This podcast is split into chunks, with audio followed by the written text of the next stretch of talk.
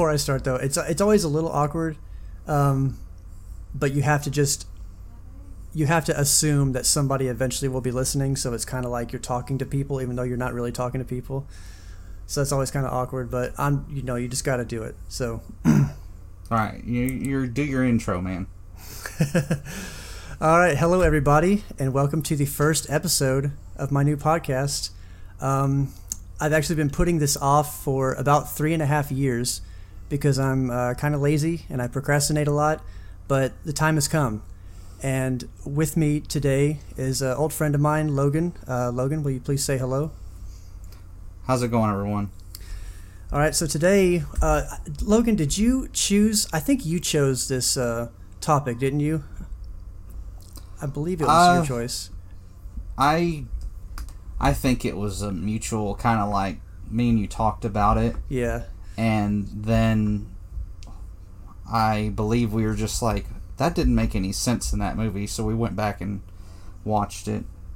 Um, or do you do you mean the topic of just I meant specifically. I think you chose Eragon, which is the the movie slash book we're discussing today. Um, so I've had this idea for this podcast for a long time. Basically, what we're doing is we're uh, we're finding a book, uh, popular or not, and uh, it has to have a movie adaptation. So we're reading the book and then watching the movie, and we're having a discussion about it. And I brought on Logan because uh, we both. Uh, I assume you you like the book, right? I I like the book. Okay. I prefer the sequels, especially Eldest. That that was that's probably my favorite. yeah, But I yeah. I'm like actually going through Eldest right now, um, and we have to talk about the sequels for sure because uh, what this movie did is it it made. Uh, let's just hold. I I'm going to get to that in a little bit, but yes, we're talking about Eragon. Um, so Logan, can you tell me a little bit about your history with this book? Um, when did you first read it? Uh, just that sort of thing. What what it meant to you back then, and what you like about it now. I read this book in early 2000s. Um, uh, I don't know if uh, it's a big deal, but we're from the the lower Midwest, and uh, I believe we actually had a uh, ice storm, and I had I knew that the ice storm was coming. And if we have an ice storm, because we live in the lower Midwest near Texas, but not in Texas, um, we have a lot of issues with power outages. And considering the rural area in which we lived, power would go out for long periods of time. So, figuring that was going to happen, and I believe you and another friend of ours, Brent, um, actually said this was a good book. So, I actually got it out of the library a day or two before this ice storm hit. And I read it by candlelight whenever our power went out. For it was like almost a week we were Wow. without power. okay. and I read it, and then I read it uh, again. If I'm I'm not mistaken, that's where I read it at.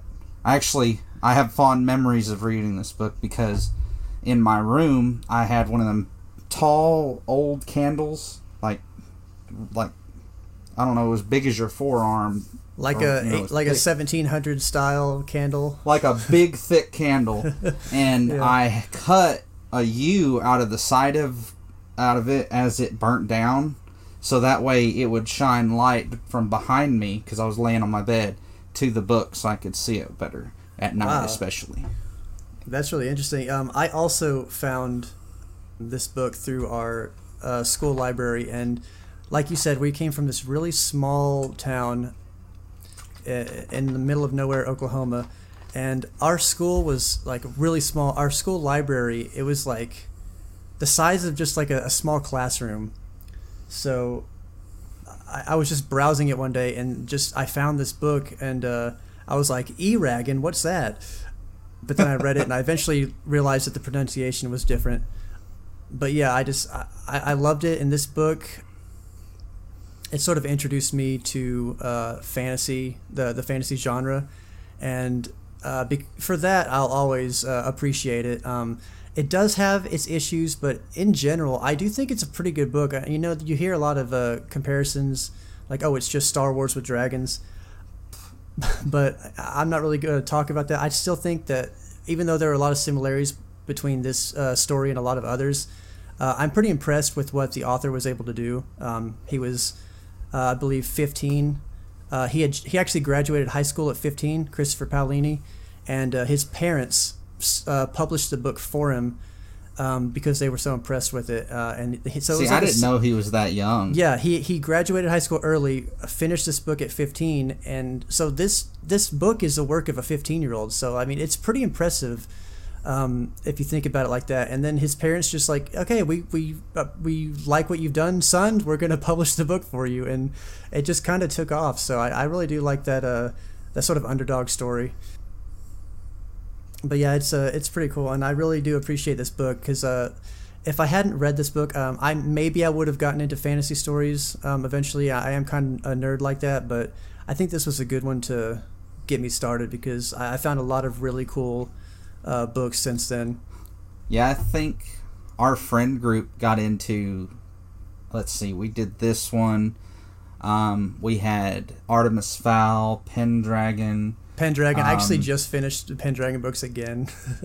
I, usually, I need to go through them. I really Yeah, do. I they're so have all. that last book is so good. it's it's like a culmination. It's really Yeah, um, the Terry Goodkind books, the Sword of Truth series. I don't think you've read those. There are long, and in like the third or fourth book, it gets it gets a little, or maybe it's the fifth. It gets a little wonky. And actually, in that book series, if anyone is listening, um, I don't know if you're for or against communism, but then the fifth book of that series, it tells a great example of the differences between capitalism and communism, and it does it through how the book series goes or how the book goes. It doesn't like actually just talk about it, but it, it gives you like the differing ways that it works. And I uh, I don't know why that just popped in my head, but that that was one that's one thing I took from it's I think it's Faith of the Fallen. But at any rate, um, but this, I, the way I seen this stuff got us into a lot of that stuff back in the days, Yeah. and It we actually- got into talking about Artemis Fowl, mm-hmm. and oh boy. That that just came out supposedly on Disney Plus, and I've heard horrible things about Yeah, that. I, really I've heard hope that, that could one. be a future episode actually. But um, my my current favorite author, Brandon Sanderson, uh, his books are incredible, um, and I actually found him because I I finished the Eragon books again a few years ago, and I did a Google search like what should I read after Eragon, and like I just found this random um, poll on a website or something like that, and somebody had uh, mentioned Mistborn. Um, so Mistborn is this like really incredible series by Brandon Sanderson, and I just went down a rabbit hole. So without Eragon, who knows if I would have found uh, Brandon Sanderson's work. But we're uh, we can actually move on from that because um, we we we both really like this book. Um, but uh, real quick, just give a, a quick few sentences. Uh, what was your opinion on this movie when you saw it? Um, the, let's just talk about the most recent. Like we don't have to go back the first time you ever saw it. Just uh, for for this recording, uh, what were your thoughts on the movie? My thoughts were that I don't think that they were really going that well for a sequel because they're though I think the book is a little bit dialogue heavy, but I think it sets up nicely. That's why the the sequel is so much better. Um, I I think this is a good book. The movie was just I don't know. They they portrayed different characters in, incorrectly, and a lot of it just didn't make much sense. And a lot of the plot lines that go into the next book were completely just like There- stabbed. yeah, there's no way that they can they can follow up. So I wanted to ask you something. Did you do you think this uh, uh, screenplay had any chance in hell of being written by Christopher Paolini? Uh, I really don't know. Especially with the, as young as he was, he'd have to get into um, into Hollywood and do all that. And it only been what, not even ten years since he wrote the book, uh, maybe even five. I think the Um, it was, I believe, even less than that. Yeah, but uh, no, he did not write the screenplay. Um, and it shows. Uh, the person who wrote the screenplay is uh, let's see, it's a man named Peter Buchman. Uh, he has four uh, four writing uh, jobs under his uh, IMDb page. So the first one, he wrote Jurassic Park three, and then he wrote Eragon, and then he wrote a two part series called Che, which is about Che Guevara. Um, and that's it. He hasn't written anything um, big. Like there's there's no other credits on his uh, IMDb page after that. I don't want to be mean, but maybe that's for a good reason. Right. You know, um, he. Uh, again, I don't I don't want to be mean, but it's he kind of did a piss poor job with the writing on this, and like you were saying, um, there were just so many changes that it's it's literally impossible to follow the story um, from from after this first uh, book. Like he, there's there's too many changes. Um, there's over fifty major character and plot changes from book to movie, and that's a huge problem. Um, I will say the movie had a lot of good portrayals and good acting. I think they blew the budget on the actors more than they did because Brom, um, Jeremy Irons, he also played in Kingdom of Heaven. Loved him in that. He He was also Scar in The Lion King. oh is he? I didn't realize that. Yep. I never realized You'll that. you'll recognize the voice. I uh, think thinking about it now, I- it or something. does. It does make. Yep, he played Scar from The Lion King. Um, yeah, Jeremy Irons is huge. Um, and another thing, another good thing about um, this movie was uh, it actually did look pretty good for 2006. Right. Yeah. And I would attribute that to the director. Um, so the director, uh, Stefen uh, Fangmeier, he's not really a director. He's uh, a visual effects guy. He's actually done. He was the visual effects supervisor for Allegiant, which is a one of those you know b- movies that was based on a book. Um, but he's done a lot of stuff. Uh, Dreamcatcher, uh, some Game of Thrones, ep- like 21 episodes. He was a visual effects supervisor for Game of Thrones. So this guy, he knows what he's doing in the visual effects area. But for some reason, he took the director job on this uh, project, and uh, it, it led to the movie looking pretty good. But I mean, I just I don't know what else to say. Like there there's a lot of problems with the my biggest issues, like you were saying, with the plot point changes and stuff, is the pacing in this movie is just lightning fast and like it's kind of all over the place. Like I never know where they are. It's not really clear. Um, characters just come in and out of the movie like crazy. Like it, it's just it's wild. Like it's breakneck speed. Well, I mean, just just just in the characters alone and how they did them, um, to where they wouldn't really make sense showing back up later in the story, even though they were consequential characters. They left out large portions of consequential characters.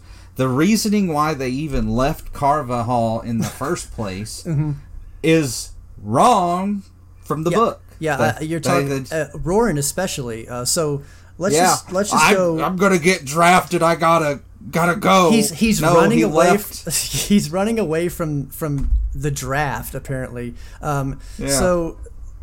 So let- Draft dodge me God. So what I want to do here, what I want to do here is I'm going to go through f- sort of from the beginning, um, and we're just going to go through some plot points and just kind of talk. Um, but yeah, that's going to come up pretty early. So Can I um, make a couple of comments some more about uh, the actors in that film? Yes, go for it. You know, We Jerry. Jeremy Iron. That's exactly how I would have. I envisioned Brom as I Mm-hmm. read the book the first time. Perfect, great. John Malkovich playing Galbatorix. You know, in the book, you don't really see, mention, hear nothing about Galbatorix um, until later. Like in another book, that you just hear about what happened. He doesn't actually talk. In this movie, he just broods. He broods, and he calls the dragon egg a stone, even though he I- knows it's a dragon egg. I I noticed that too. I have it written in my notes. So there's this point in the movie. Okay, so honestly, I I like um, Jeremy Irons as uh, as Brom. I actually, when I read the book, I imagined him to be older and have like a long, scraggly beard. Um, but in the movie, he, it's actually fine. I don't really have any problem with Jeremy Irons. But but John Malkovich as Galbatorix, like Galbatorix is supposed to be this empire creating, dragon slaying, mind manipulating maniac who rose to power through sheer force of will. And anytime I hear John Malkovich talk, I don't see that. I don't hear that. And it just kind of seems goofy to me. I don't know if you agree with that, but it just he has he has Well- a certain kind of screen presence and cadence of talking that just doesn't Well- seem right for the role. I don't know. What are your thoughts on him? Right, right. My thought is, all right. How do I explain this? Maybe it's because I seen Con Air, like a like a couple years before this, but in that he has this master plan and all that, and he seems evil and maniacal, and I see I feel a lot of that and can hear a lot of it in Galbatorix. And when I when you go through the other books, you kind of figure out Galbatorix is not. He's more of like a someone who's trying to control and you know make makes his minions do most of it, so he doesn't have to put the chance of something happening to him. Well, yeah, all of his he he's spending all of his time trying to uh, gain more power. So he lets all of his minions do all of his dirty work while he's just he's trying to learn more magic and uh, gain power. And then he, he really only does, if I remember correctly, he only shows up on screen in the books in the last book. Like you don't ever actually right. see him I- until you don't ever see him until the very last book yeah when they so, basically go so to in meet- reality to- he shouldn't have been in this movie at all it Not at all, yeah no. i mean so that's one thing but yeah i mean it could be a direction thing um and also the scene like you were saying when he's talking about okay this is his line he says i suffer without my stone do not prolong my suffering but it's not a stone and he knows it's not a stone why would he call the egg a stone it, it makes no sense. It's just like it's the most laughable thing. Like I actually laughed when I saw it. Like I couldn't yeah. I couldn't stop laughing. Yeah. And uh, another thing that kind of made me laugh about it was they're talking about the Varden, and in the beginning of the book, you don't know the Varden's freedom fighters or anything like that. All you hear is what the propaganda from the Empire is. You just hear they're rebels. They're like rebels and murderers and stuff. And And Brom in the very beginning, he- like Brom during the wanna go there. monologue. Yeah, in the, right. In the, in the books, Brom's like he doesn't want to take Eragon to the Varden. He wants Eragon to be trained and prepared because he knows that the Varden when when they get there, they're gonna try to gonna- manipulate Eragon. So he's like. But in the movie, he's like, "We have to get you to the Varden right now, this instant. We can't delay." And it's you know, it's kind of and that's that's not even the reasoning why they are going to the Vard. They don't even decide to go to the Vard until he has no other choice. Mm-hmm. because he has to uh, save uh, Arya, right? Like they're the only ones who can stop the, the. That and because of Brom's death. Right. Yeah, that's true. And Brom's death in the books and movies is actually quite a bit different as well. Yeah. Um, but yeah, um, so the so I don't think the actors were the problem, um, and in fact, most of the, as far as I can tell, most of the actors, even the one who played uh, Arya, the actor, the actress played Arya, the actor who played uh, Eragon, they they still act like they're still working. So, you know, I, good for them being able to move past this movie. Um, so I, I'm happy for them. Uh, yeah, it, so the movie, I think the biggest issues have definitely come down to the writing and uh, and pacing and things like that. Do you have any other um, any other thoughts before we move on to our sort of uh, point by point plot breakdown? Oh no, no, I think think we covered most of it. Okay, so the movie starts with some obnoxious uh, exposition as you see the scene of uh, dragons fighting. And I think this only exists because they wanted to show dragons fighting um, and kind of maybe try to catch people and you know get them hooked. But this this whole exposition that Brom's giving, it really should have been done uh, by him telling a story in Carvahall. He should have just been like like he does in the book. He gives all this backstory and exposition uh, during a scene in the book when he's uh, telling this cool story and everybody's surrounding and listening. They're all kind of on the edge of their seat, and I thought that was it's more interesting in that way. I, I just I'm not a fan of just like voiceover at the beginning of a movie. I, I like um, kind of like just showing, just show us what's happening. You don't have to tell us every little thing.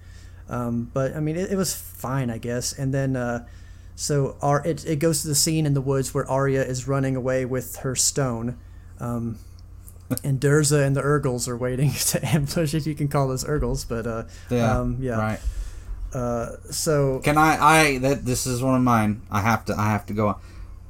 Whoever decided to make the Urgals look like that should be should be neutered or spayed or something. They I just- I am that that upset about it. Just just uh that makes me so angry. For they were just thing, bald dudes with kind of sharp teeth. Bald- like that's all. That's bald did. Neanderthals That was with red it. eyes. So bald explain a little bit of what the eyes. Urgals are supposed to look like. They're kind. The Urgals are uh, unique to Christopher Paolini's book here.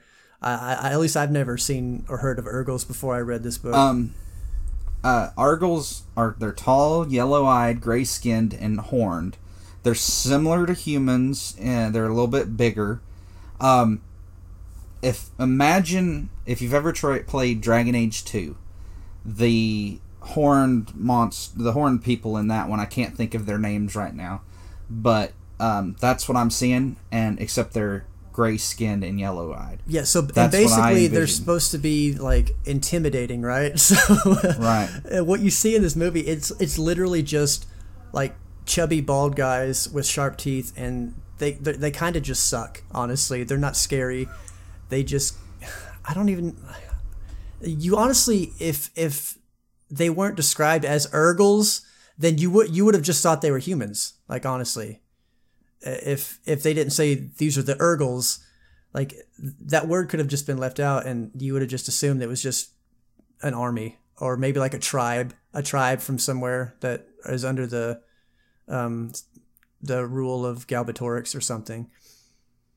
But Urgals aren't the only thing in this movie that was changed. Like there there are no elves, there are no dwarves. I say there are no elves because Arya is not an elf in this movie. They didn't even bother to give her pointy ear prosthetics, so I just you know, I I, I Even I- though they say that Yeah. she is. yeah, they, they do They say in the the movie they'll say she's an elf, but she's and not. they say Hrothgar in the la- like Hrothgar you only see for like a minute or 2 Mm-hmm. and and he's uh, like almost as tall as Ajihad. he's supposed to be this right he's this- huge this It's like, dwarf he's king. king of the dwarves but he's like he's like five foot nine or something. I, I didn't even realize that was Hrothgar until like I was doing some research and uh, it it said somewhere that he's in the movie and it said the actor's name and I went back and looked and I was like, oh wait, that's the guy that's just kind of standing around uh, near Ajihad. Okay, that's weird. Um, so they, they have the character, but there's there are no I, I don't know. Maybe they blew their budget on Saphira and they didn't have the the time to I don't know. Like other movies do it so easily. I don't know. Uh, maybe they didn't have the dwarf guy on set that day, but yeah. So the scene when Arya transports the the egg, um, I don't know. It, it was fine, I guess. Arya, I don't like the portrayal of Arya. Honestly, I like how in the book she's this sort of like really stoic, uh, strong. Uh, she's got like raven black hair. She she talks when she has something to say, and uh, she's very intimidating, and I like that. She kind of reminds me a little bit of like a, a goth elf, which I think is a, an interesting yeah uh, like a style brooding choice. elf Yeah, exactly. She's not this kind. She's just kind of like, stay out of my way, uh, or you'll regret it, kind of thing. And I just I loved I love her in the book so much. Um, I'm actually going through Eldest right now, and she so in in the in Eragon in the first book she she doesn't really do that much because she's captured and being tortured and like brutally tortured for uh, you know transporting the egg. Um, so they're trying to figure out where it went. So they, they really fuck her up. Like they, she's her back is like all scarred up. She's poisoned. She's emaciated. Um, like but none of the which happens in the movie None of which she happens looks like yeah, yeah, she's per- she's fine. There's no problems. Um, but yeah, it gets kind of crazy. Um, but I really do like the way she's portrayed in the book. And uh, again, that's another choice that they made in the movie. They went with somebody else. They made her look different. Whatever. Um, I can get over that, I guess. But I do miss my uh, my stoic goth Arya. so her whole just demeanor's wrong Yeah, she kind of comes off as sort of like a, and I again blame this on the writing and the act or the directing, not the actor, but she comes off as this kind of like um, weak, kind of uh, damsel, I guess, which is Yeah. not what she's supposed to. I don't know. What comes to mind whenever I seen her in every scene except at the very end when they're fighting Mm-hmm. is the uh, queen princess person from the Neverending Story. Mm. Okay. I, I can't think of the name of her, but you know what I'm talking about. That's that's the that's just what it came across to me. It's like I don't know. It's like help me betray you. It's just yeah, she's me ah. she's kind of like yeah, she's weak and helpless in this movie, and that's not at all what she is um, in the books. Um, it really does her a disservice because you hear people talk about strong female characters a lot. Uh, well, this is one, and they just they ruined it. Um, And what's really funny is she's even strong when she's dying Yeah. because like in she in nearly book, kills Eragon. yeah, she nearly like kills him. Sh- Just Eragon mind, yeah. Eragon tries to enter her mind when she's uh, she's drugged out to keep her asleep by by um the oh, The Shade think of his Durza. The Shade Durza. And when they get her get her back, they have to take her to the Varden to get help. But in doing so, he's trying to he doesn't know that that's the issue is why. So he goes into her mind using his kind of similar to how he talks to Saphira and basically she block in she's dying on the ground She's dying, in, and like, she put coma. herself. She put her body in a coma so that it slows the rate of the poison. So she's like double, like out of it. She, and yeah. So then and she happens? and Eragon goes into her mind and she literally blocks him in, holds him down, and basically is working on murdering him mentally. Yeah, she's And in the process of killing insane. him, and he's like, "Stop, please! I'm a friend. I'm trying to help you." And she like she she nearly kills him like in that state, and you don't really get that from her in this movie, so that's kind of sad.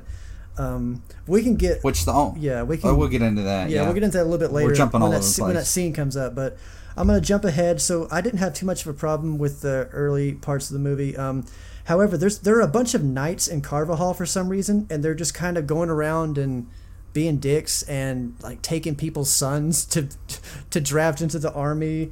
Yeah. This and like sense. the thing is, Carvahall is in a place called the Palancar Valley, and it's on the like the very edge of the empire, um, by this forest called the Spine, which nobody wants to enter because it's like magical or something, and everybody's afraid of it. Um, in this in this valley, there are two towns. There's there's Palan or there's uh, Carvahall and there's Therinsford. It's the, the king isn't going to be sending a bunch of knights out there to to take people from their home. It's just it wouldn't make sense. Like it just it makes no sense.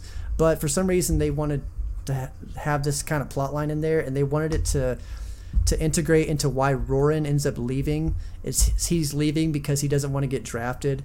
Um, so there's no Katrina in the movie, which is Katrina literally is Roran's motivation for basically everything he does in the books. Um, and I really like Roran. I think I have this thing for um, characters in these fantasy books, like where there's a bunch of magic and super overpowered characters, and then you find this one character that just he just doesn't have magic. He can't do any of the things that these other people can do. Yeah, he's, he's still still, he still kicks ass anyways. And like I really like characters like that because it's just it's just really uh, interesting to see how they interact in this world that's just so much more powerful than them, but they still find a way to um, to get ahead. Uh, so Roran actually is one of my all-time favorite characters. Um, and again, it, there, there are, are deleted scenes with Katrina, um, but they they were cut from the movie. So uh, yeah, she's just not in the movie, and uh, so that make that makes any future movies that he that they could have made it, his whole they would have changed everything about this character, and it would have been worse definitely because it just would have been a different character. Right. And Roran is basically half of Eldest. Um like it switches between Roran and Eragon's viewpoints throughout the whole of the book. And Roran his whole his whole thing in the next installment in the next book is just how he outsmarts and outmaneuvers out with what little power he has and the people he has with him to get to safety. And Yeah, and he his becomes main a leader. his main antagonists are the Ra'zac, which die in this movie, which makes no sense because Right. they don't die in the book. Like they're they're very important to Roran's arc in Eldest, but they just kind of show up and die like immediately in the movie. But yeah, like you were saying, yeah, go go on and continue about uh what you're saying about Roran. But um, yeah, that the Ra'zac are his total motivation in the next book, and in part in the starting of Brisingr. Um,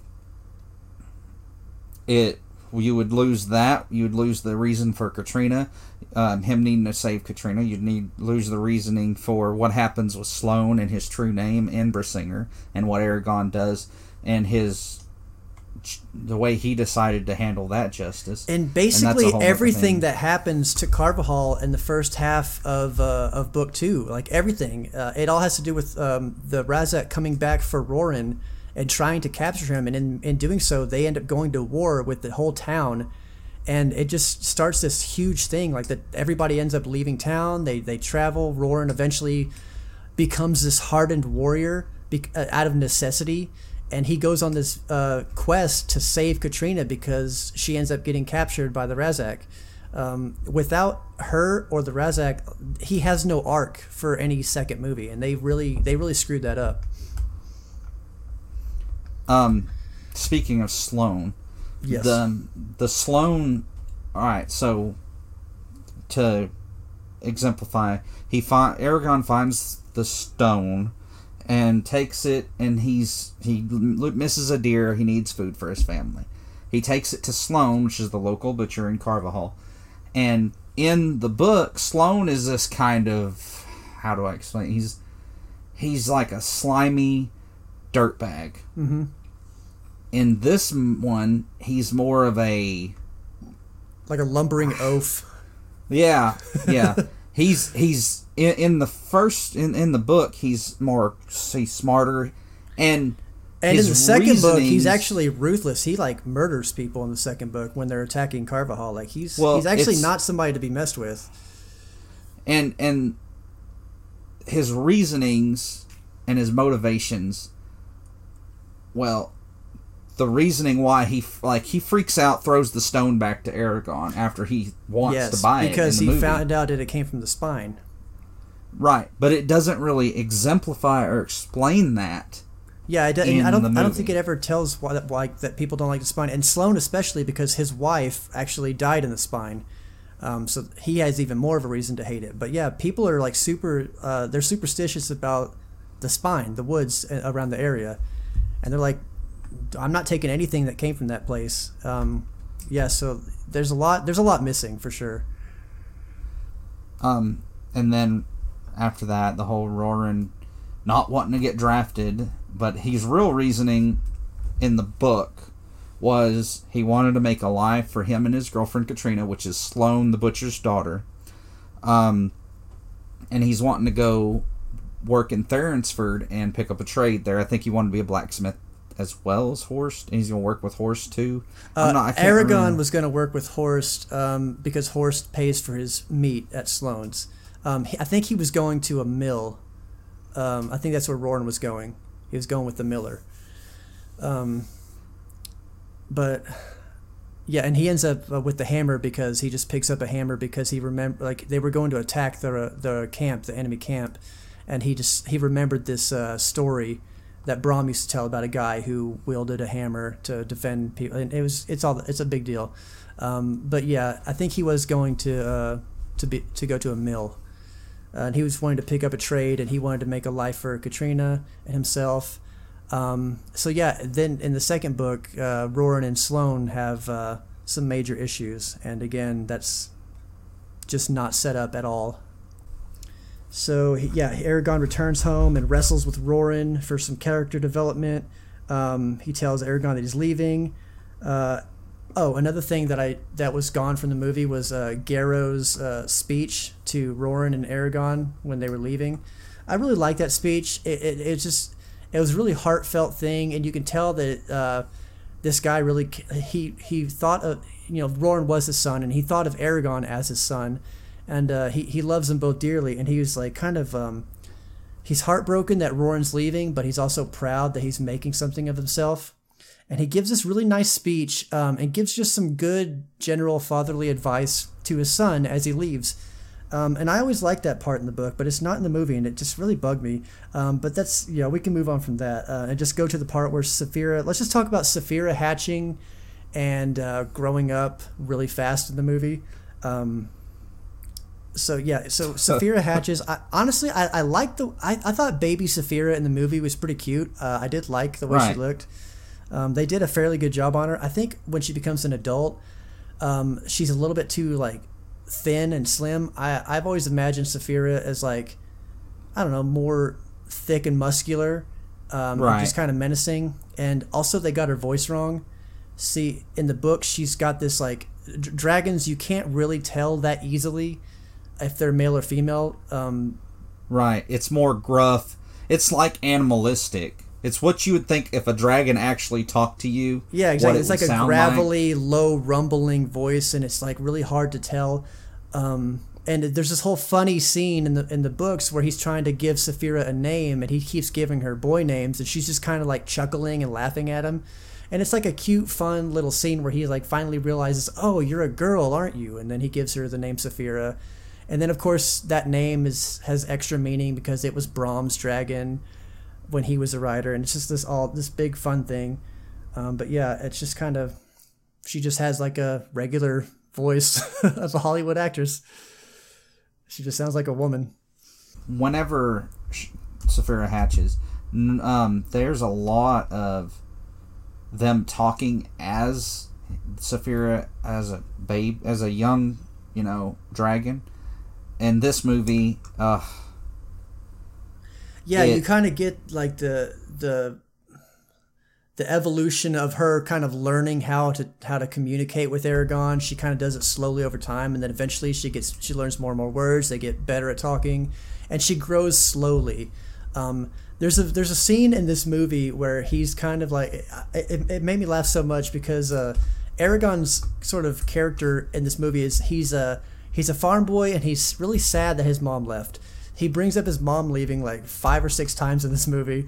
Um, and at one point, um, he's like, "Oh, I'm gonna teach you how to fly," and he's like running with Saphira in his arms, and he throws her into the air, and she takes off and starts to fly, and she goes around a tree, and he sits there for like two seconds, and he's like, "Oh no, she's gone too now." like he's like, like no time at all had passed, and he's like he's got such bad abandonment issues, and it just made me laugh because like she was gone for two seconds. He's like, oh, she's gone forever, but then it shows her flying through the clouds, and she literally digivolves into Big Saphira in the blink of an eye, and now she's just huge. Uh, it was kind of odd. I don't know why they went that direction, but instead of just like saying some time has passed and now she's bigger, I don't know. Um, I guess they thought the scene looks cool uh, with her digivolving, but I don't know. What are your thoughts on that? And then she, when she lands, she says, "My name is Saphira." it's like they took the whole, the whole teaching and talking and growing together See, thing, think, and him I, figuring out. Yeah, like his the name Saphira, it, it, was it was important because it was the name of Brom's dragon. Like he later when when they when he like learns what her name is, he makes no he has no reaction to it. Like Brom has no reaction to Saphira at all. He's like, mm, that's a pretty nice dragon. Strong, strong legs, uh, great teeth. Like he's just kind of like he in the books he's super emotional because he's remembering his days as a dragon rider and how he lost his like basically his partner as his dragon. Um, there's this big thing, and another thing, another change they made um, in the in the movie. Apparently, if the rider dies, the dragon just straight up dies. Now, there is a line somewhere in the book that kind of sounds like that's the case, but it's actually not the case. Um, uh, because later on in one of the later books, uh, a rider does die and his dragon stays alive, uh, be, kind of because he has to. Like a lot of the time, um, dragons and riders they'll just they'll just choose to die if their if their partner dies uh, because the pain is so unbearable. Um, that's just kind of how that bond is, but it's not necessarily the case. And with this with this movie, they made it necessarily the case. Like if the rider dies, the dragon definitely dies, and that that's like the plot later on with Eragon's mentor, the elf mentor, and his dragon. That that kind of ruins that a little bit as well, because that's a huge plot point later on where, um, what's his name, Oromis, um, in Glaedr. Oromis. Um, his the, the is that the name of the elf that trains? Oh, oh yeah, yeah, yeah, yeah, yeah, yeah. at one I'm point sorry. they're fighting and and the rider dies but Glaedr the dragon he stays alive because he kind of has to help well, continue the his fight body dies too, Yep. but it's not because of his his rider dying. It's because um, he got bit in the neck and killed too. But the inside of dragon, it's it's it's a long story we, way- we can't yeah it's, it's, long story. I don't want to break it up. It's- it's just a weird thing it's way complicated um but I do want to talk let's jump forward um to uh, the summoning of the Ra'zac, and we can talk about the Ra'zac in uh, Oh, a little bit more detail. So, um, so in the movie, there's a scene where, like, honestly, I think the Ra'zac should have just not been in the movie. Uh, it, it doesn't really change anything. Um, just have They- some soldiers they, chasing him. yeah, they changed Uh, it everything else so much that, but it's so funny because like. Anytime I think of the scene, I just start to laugh. Um, but Durza, at one point, he's just like in the middle of the woods or something, and he just stretches his arms out and he starts saying, "Ra'zac, Ra'zac!" They just pop out of the fucking and they just ground. pop out of the ground, and they're like clicking and clacking, and like they got dirt coming off. Uh, it kind of looks like they're kind of like worm dirt people. Um, Right. In the book, I don't know. Yeah, uh, what they the look Ra'zac. like, the Ra'zac is more sim- more like a more humid version of the pe- the bug people from Mimic. Mm-hmm. Yep, they're they're Okay. bug-like creatures. They're humanoid, anthropomorphic kind of bug creatures.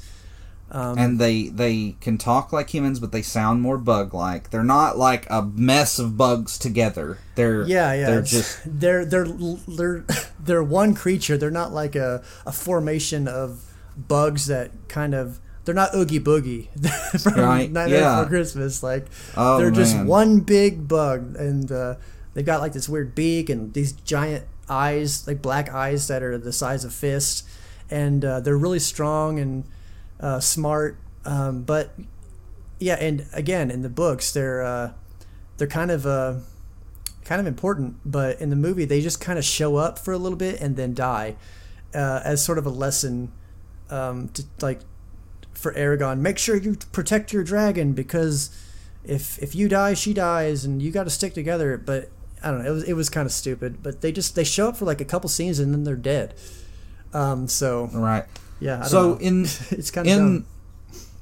in the book, the motivation for them leaving Carvahall Mhm.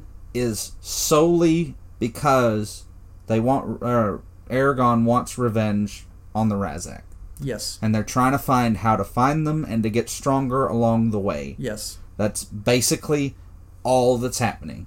Yes, because because Brom knows that it's going to take a long time before they can find the Ra'zac, and with that time, he can give Eragon the knowledge that he needs for when he eventually has to go to the Varden or wherever he ends up going.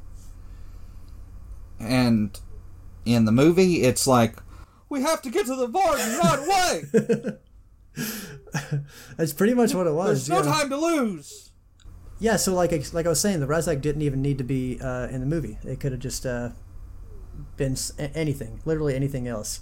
Um, but yeah, let's. Uh, I don't know. I, I just want to talk real quick about the scene where the Ra'zac um, attack um, Garrow uh, and destroy you know the farm and all that stuff. So in the book, um, Eragon tries to get back to the the farm, but Saphira captures him, like grabs him and flies him away because she knows that it's gonna they're gonna kill him, and she's scared because she's young and she's like, oh, we have to we have to run. Um, that that happens in the in the movie to a degree as well.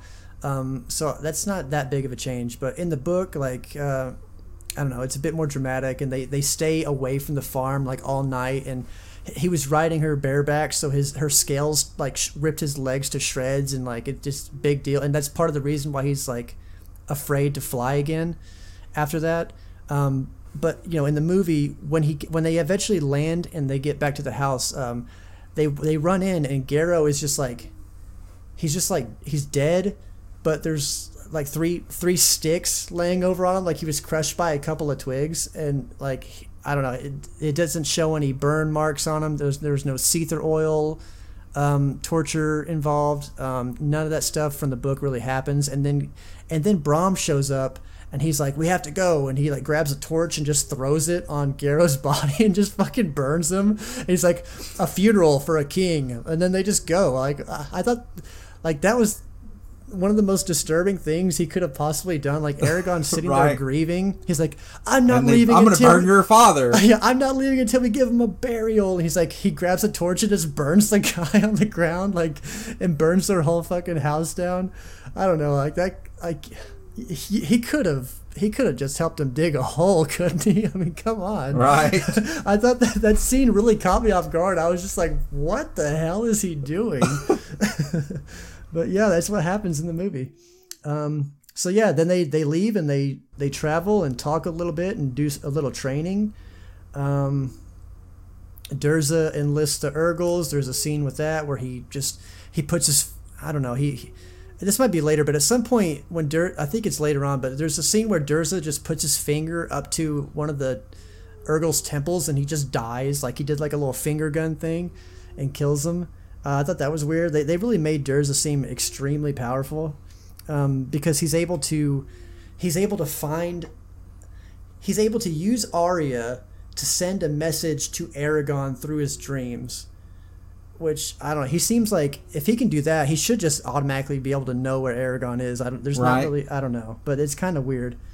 Um, another funny scene was that uh, there's the part where they're traveling, and uh, uh, I'll, I'll I'll say what the scene was, and I want you to see, I want to see if you remember what happens next. Um, so there's a bunch of Urgals attacking a, a caravan of people traveling on the road, and Eragon wants to go help, but Brom's like, "No, you idiot! Be quiet. There's, we can't take them. Yeah, you, you're not strong enough." And he's like, "Oh yeah, Roran and I have trained." Um, so do you remember what happens after that?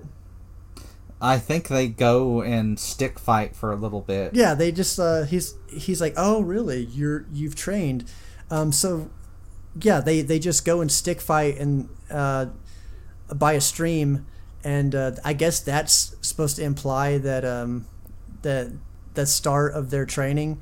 Um, but I was thinking like.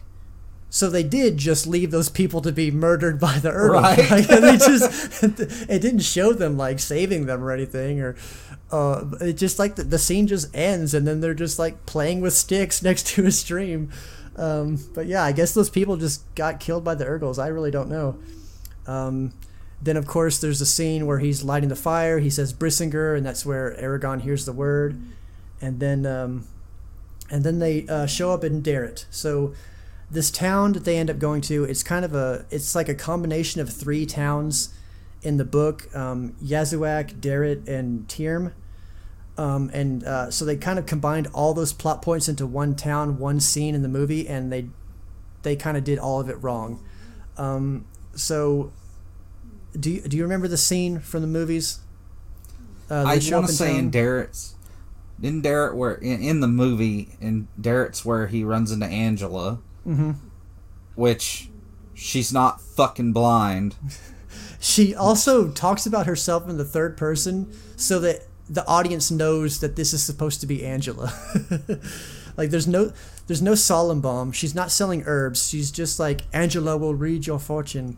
Um, she she doesn't mention uh, ever reading Eragon's mother's fortune, which is a pretty big plot point in the book. Uh, sh- obviously, she doesn't know it was his mom, but Eragon kind of puts the pieces together after she says the name. Uh, what is it, Selena, Serena? Yeah, I can't. Selena. Yeah, so he's like, "Was that my mother?" Um, yeah, and there's no Solembum, which again, huge, huge foreshadowing for later on. Um, so uh, gives us huge foreshadowing for the future books, and he's not in this movie at all.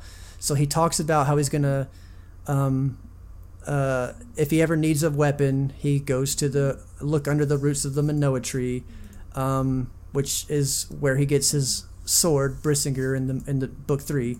And then also when you feel like you don't have enough strength, I can't remember the exact wording, but when your strength isn't enough, go to this place and say these words or whatever, and, And blah blah blah. Say Yeah. your name into the rock of Kuthian. Yes, that's it. Thank you. Um, and that's in book four when he needs to find. Uh, is it the the the dragon eggs or the Eldunarí? What was it? I don't remember found? if there was there eggs there. I think there was, but it was like the the like heart a- of heart things. Yeah, it was, like a whole bunch of them. it's bunch like of a them whole there. bunch of them, so he can you know gather power enough to fight Galbatorix. So like that was kind of important, you know, just a little bit. And then Angela and Solembum are also just in general really important characters. So uh, they yeah they they screwed that up. Um, and Daret, uh, so in the book, Yazuac is where they get attacked by the Urgals, and he says Brisingr, and he shoots the arrow and learns about magic. Um, in the book, it's a town that was completely wiped out, and uh, it's like a really gruesome scene. They have their fight, and th- again, he learns about magic, and then they go to Daret. Daret was the town where uh, they weren't allowed to go inside because the town was like quarantining everybody. Like, you're not allowed to get in. We don't know who you are. Um, you know, get out. We'll give you supplies, and you got to go. And then Right, Teirm, right. Teirm was where Angela was, and that's where they meet with uh, Jeod, uh, Jeod. Yep, and they do all that stuff. They find who out. does not appear in the movie at all. Yeah, he's not in the movie at all. Jeod, another pretty important character. Um. Anyway, so we end up in Daret in the movie. Um, and then that's where the Brisingr he shoots the arrow, and they meet Angela. Um, in the book, you have, if I'm not mistaken, is it Yazuac first? Yes. Yeah. So he goes to Yazuac, shoots and kills Urgals with magic, first time using it, and then Brom kind of teaches him how magic works. And just t- for further understanding, magic is uh used in an ancient language that is the word for the actual total word for that thing. So fire is Brisingr. That means that's what it is actually called. Like you can control it by the name. Yeah, it's it's Fire's you true have- name, basically. Yeah. It's it's the true name. If someone can figure out your true name, they can control you to do whatever. And anything you say in the ancient language is it's the binding. truth. Yep. You It's binding and it's the truth. you can't lie you- in the ancient you- language. If you if you do something different than what you say you're going to do in the ancient language, it kills you. You die. Um. So he teaches him the ancient language and tries to explain to him um, magic can kill you. It's going to use up your energy. Anything you do with magic, it takes up the exact amount of energy if you did it physically. So, shooting fire is the same as him building a giant fire and then setting it ablaze and cutting the logs, doing the whole thing. Same exact concept.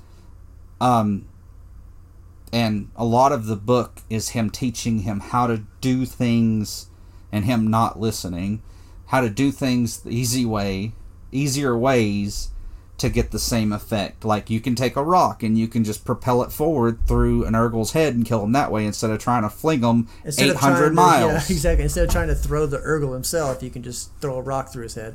And uh, there are moments in the books where Eragon, like, he comes very close to killing himself with magic. Um, he's Like, he's two definitely times? yeah, like like over the course of the book, he does it a few times, and uh, like every time I was thinking, wow, you're such an idiot. Why are you doing this? You didn't listen. But um, you know, he's he's a he's a 15 year old kid, and he's like he's scared. He's on the run. He's in a situation where he uh, he's there, he's he's about to be killed a lot of the time. He's just like trying to like get out of it. You know, it's like it's kind of realistic. Like yes, it's dumb. He should have known better, but again, he's a kid and he's being, his life is in jeopardy. So it's I thought it was interesting because I remember who he becomes by the end of book four. He's actually this really intelligent, capable uh, magician warrior kind of guy, and it's just like he he would never make those kinds of mistakes by the end of book four. Um, he's incredibly wise and experienced by then.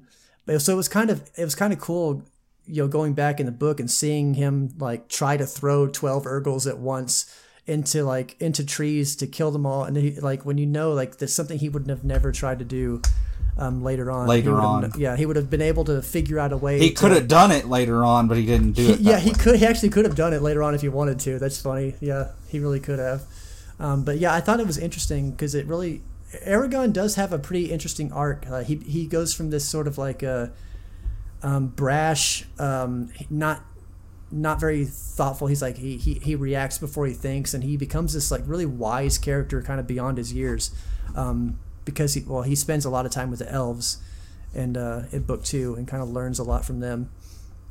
So yeah, I really like his uh, his arc in the books. What's next? I think we're in Daret, so I want to talk a little bit about Angela in the movie. Okay. Angela in the movie is just like a blind fortune teller. Basically, it. In the book, she's not blind. She has more personality than almost every character in the movie. yeah, Um, just imagine a cheerful, mature, I'm thinking 40s or 50s, dark curls, brown hair, talks with everybody, likes to talk, um, is kind of what you'd think of what a scientist would be because she's trying to figure out if toads are really frogs. It- yeah, and if they are, then there's no such thing as a toad because every toad is a frog. Get it? Um, yeah. And if And that's the has- case, then you know toads don't cause warts. So she yeah, she's very companion. she's very kooky. Yeah, She has a companion. He's a werecat, so a cat that can turn into like a human-looking person.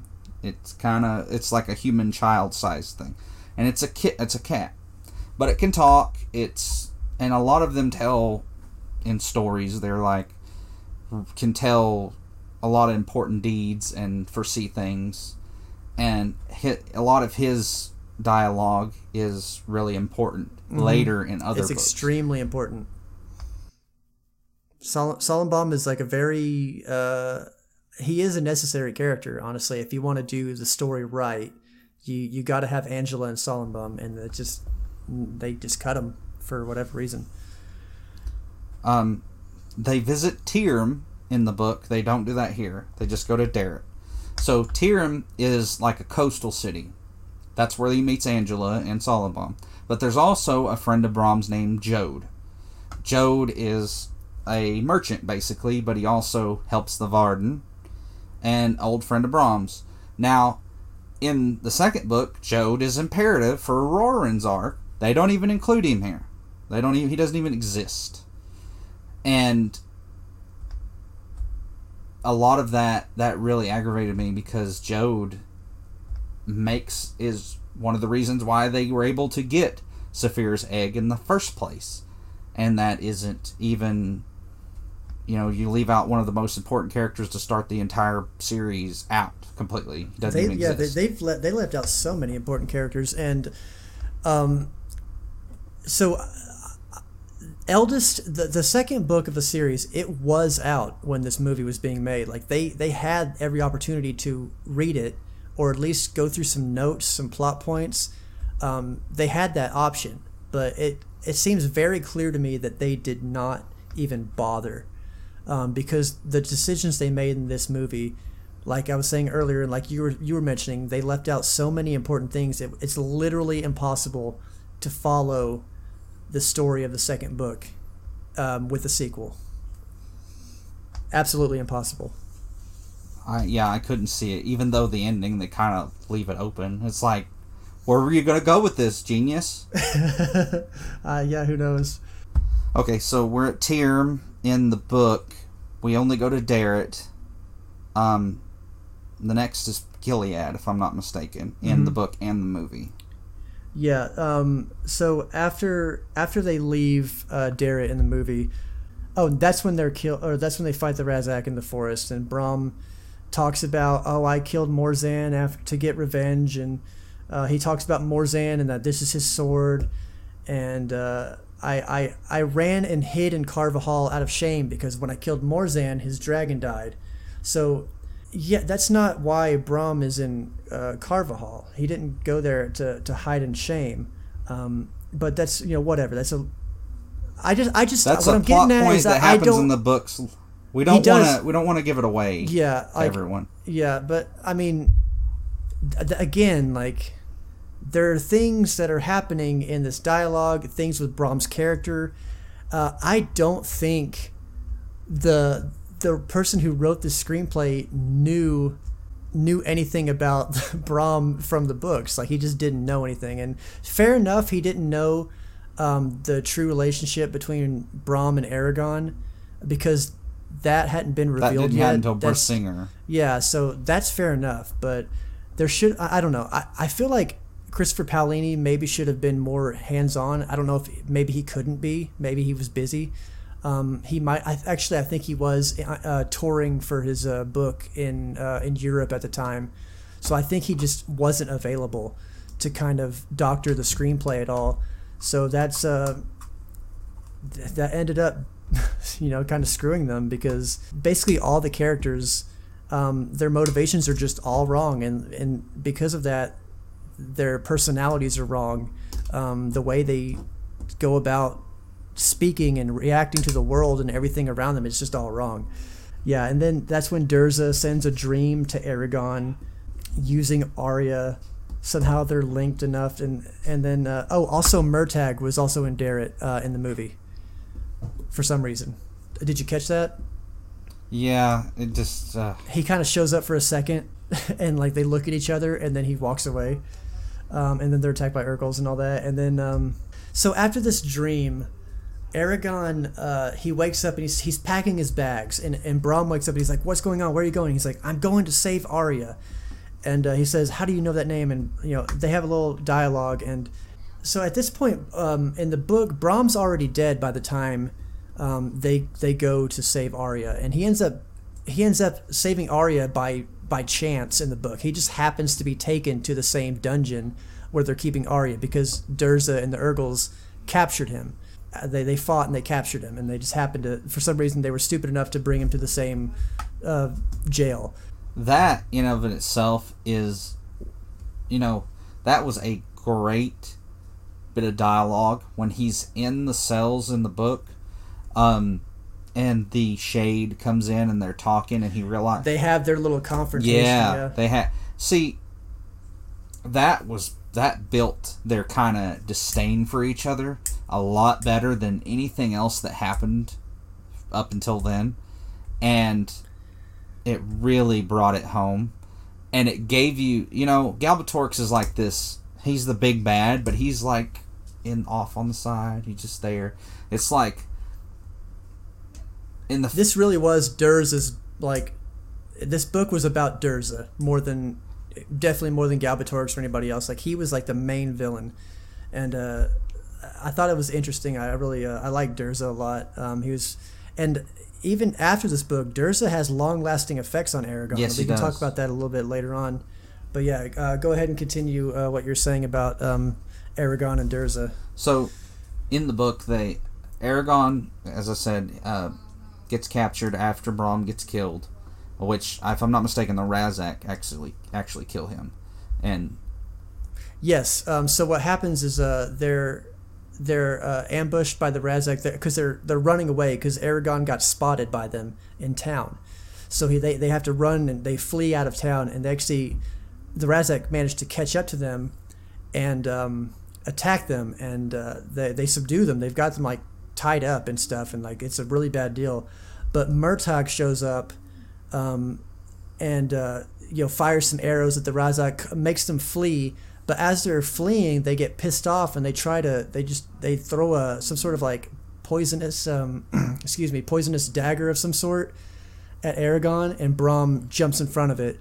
He does the whole hero. It's kind of a cliche, honestly, but you know, right, it, and was it's the same. book. it's similar to the cliche that happens in the movie whenever they Yeah, go to save very Arya, similar, like- and Brom jumps Yeah. in front of the spear or what is it? yeah arrow, so whatever. so Brom yeah so he jumped in front of this knife and uh, it like impaled him like really deep it messed him up really bad and uh, the Ra'zac run away and uh, Murtagh shows up and he he releases Eragon and Saphira and they they they try to help Brom but they're just unable to and uh, he ends up dying uh, and then um, then they're attacked again later on by Urgals uh, and uh, Eragon gets clubbed in the head, and he tells Saphira to run. And so Saphira and Murtagh take off, and they manage to escape. And that's how Eragon ends up in the prison uh, in the books. When he's in that prison, they are drugging him so he can't remember words in the ancient language. And Yeah, so he can't he can't use magic and he can't escape because yeah they're drugging him. and eventually he figures that out and kind of stops eating and eating their drug meals and stuff and eventually he starts to understand what's going on and they actually have a prison break Murtag Mur- uh, Yeah, it was it awesome. Murtag or Murtaugh I can't remember how to rate it Eh, I don't either. it's one way or the other it's spelled Murtaugh but they say Murtag in the audio book so it's kind of like I don't know but at any Yeah, rate real quick before before we continue with that, I did want to say there was a scene, the scene in the movie when he's about to take off and go rescue Arya. Um, Brom's telling him, "No, it's a, we have to get to the Varden. She, she's she'll die, but it's for a good cause. It's what she would want." Eragon says this line because Saphira is like, "You know, I think Brom's right. We really shouldn't do this. We need to think about this." And he says. I'm the rider and I say we go. and Saphira just listens to him and takes off. And there's no fucking way she would have put up with him No. do- trying to do that to her in the She would have looked. She's like before that even happened. She's actually jerked him down and put her claws on him and held him there. yeah like he, eragon does not tell nobody tells Saphira what to do and, and that's the thing like in this book she she's not it's again like they don't have the personality right for this character uh, in the books she's just kind of very um she's very protective of eragon she she won't if he's going to do something and she knows she can stop him from doing something stupid like you said she will literally grab him, put like shove him to the ground and put her claws on him. It's like, no, you're not moving until I think it's okay. Um, like she she does that, and she she's kind of she's got a funny sense of humor. She's kind of sarcastic, but um, she's not afraid to you know rip somebody's throat out and uh, threaten people if she has to. She like she legit threatens Ajihad. Um, later in the book, she's like, um, "Yeah, it's a good thing you didn't try to harm Eragon because I would have torn this whole place apart and I would have ripped your bowels out of your, uh, you know, I would have just ripped you apart." And he was like, "Oh shit," Right. but she was just like very matter of fact, like she she doesn't care, like she's gonna do what she wants to do. So I just thought that line was kind of dumb. I didn't like it, Right. but yes, yeah, go go on. My rant is over. Um. So Brom gets killed in the movie. Um, it is cliche. It's it's similar to what happens in the book, just in a different place. Um, and they've got to get to the Varden now to save um, Arya. Um, but a lot of what on their way to get to the Varden, and the reasoning in the book why they have to get to the Varden is he goes in her mind, she whoops his ass in her mind, um, and then he says something in the ancient language that you can't lie in. Says he's a friend, and then they talk. Eventually, they start heading to the Varden. Murtaugh or Murtag does not want to go in the book. Right. He has Yes. no He's interest. Very adamant. He does not want to go. He but he doesn't want to leave Eragon too because he does he wants to be there to help him. Um and eventually he gets stuck to where he has to go to the Varden because there's no other way to go. Um Yeah. Uh, do you remember what happens in the movie when he's like, "We, we need to get to the Varden"? no, Do you remember what Murtagh says? To the. Varden it is. no issues at all. No, in this it's, movie. he um, literally like they come to blows and argue and hate each other because They literally get into a fist fight over this because they're so pissed off. Like, because Murtagh's like, "I told you I didn't want to go to the Varden, you mother." He's like, they start fighting, and again, that's another time when Saphira freaking grabs both of them, shoves them to the ground, and says, "You guys need to talk this out, figure it out, stop fighting amongst yourselves." And uh, again, the wise dragon um, solving all the problems. with brute force. But yeah, he's like in the book. You're right. He's like, I am not going to the Varden. No way in hell. Not gonna happen. But in the movie, it's like, all right, let's go. it's like, okay, whatever. And then what what's crazy and I'm going to attribute this because I did something similar as uh, as I was transitioning into an adult. You don't you get told things by your parents and you hear it in one ear, it goes out the other, and you don't really comprehend it as how important it is.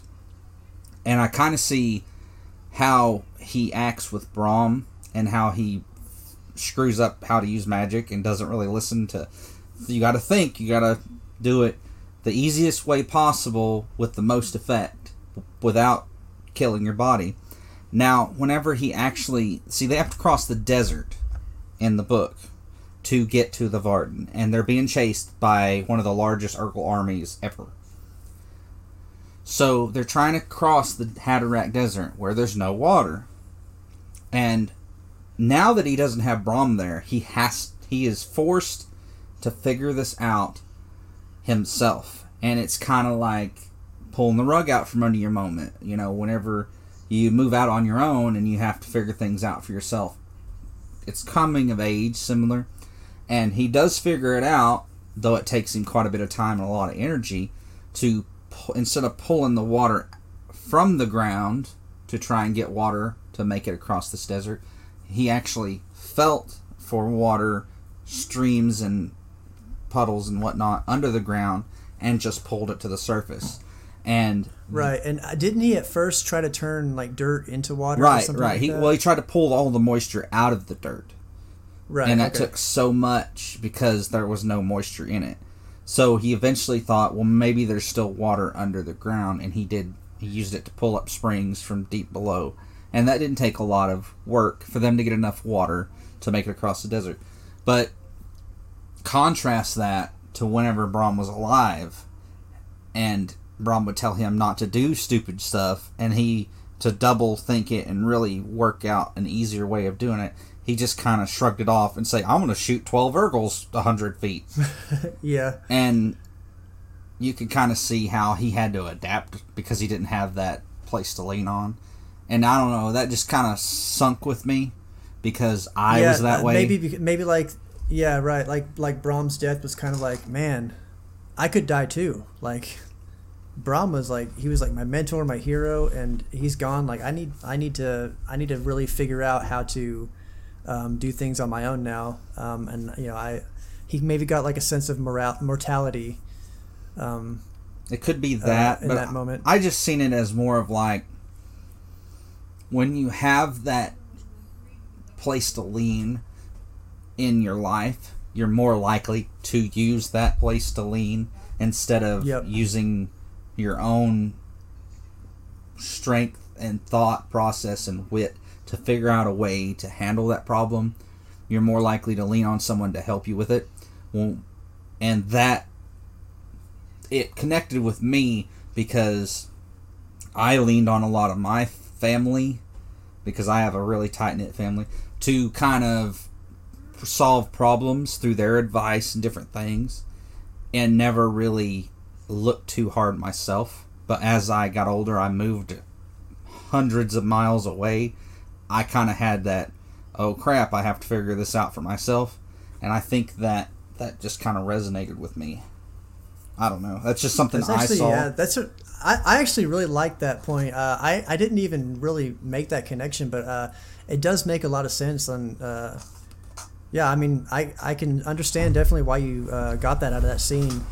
Um, it's so that's probably a scene that actually could have been really good in the movie actually. Like I was thinking, like there's a lot of scenes that they cut from the movie that were in the book, and uh, you know, I was thinking, oh, maybe it, it's not necessary for them to uh, to cross the desert, and it, it could have just been like a good time saver. But like, you, I really do like that point you just made.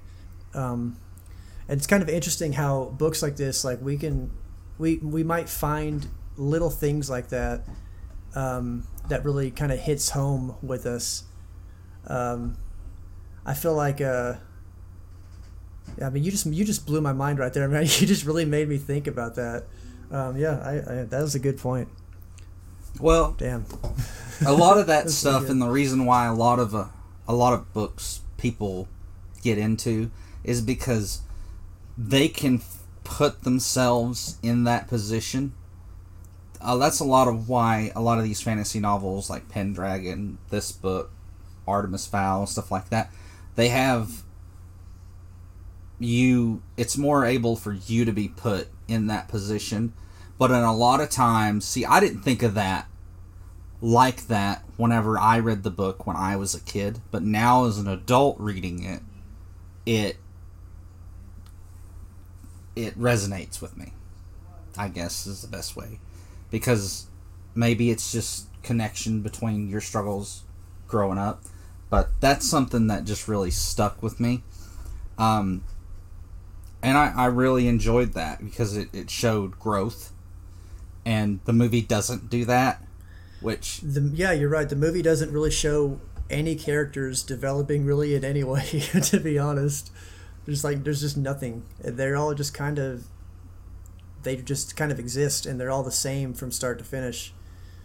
Um, and it really is it is another reason why it's so disappointing.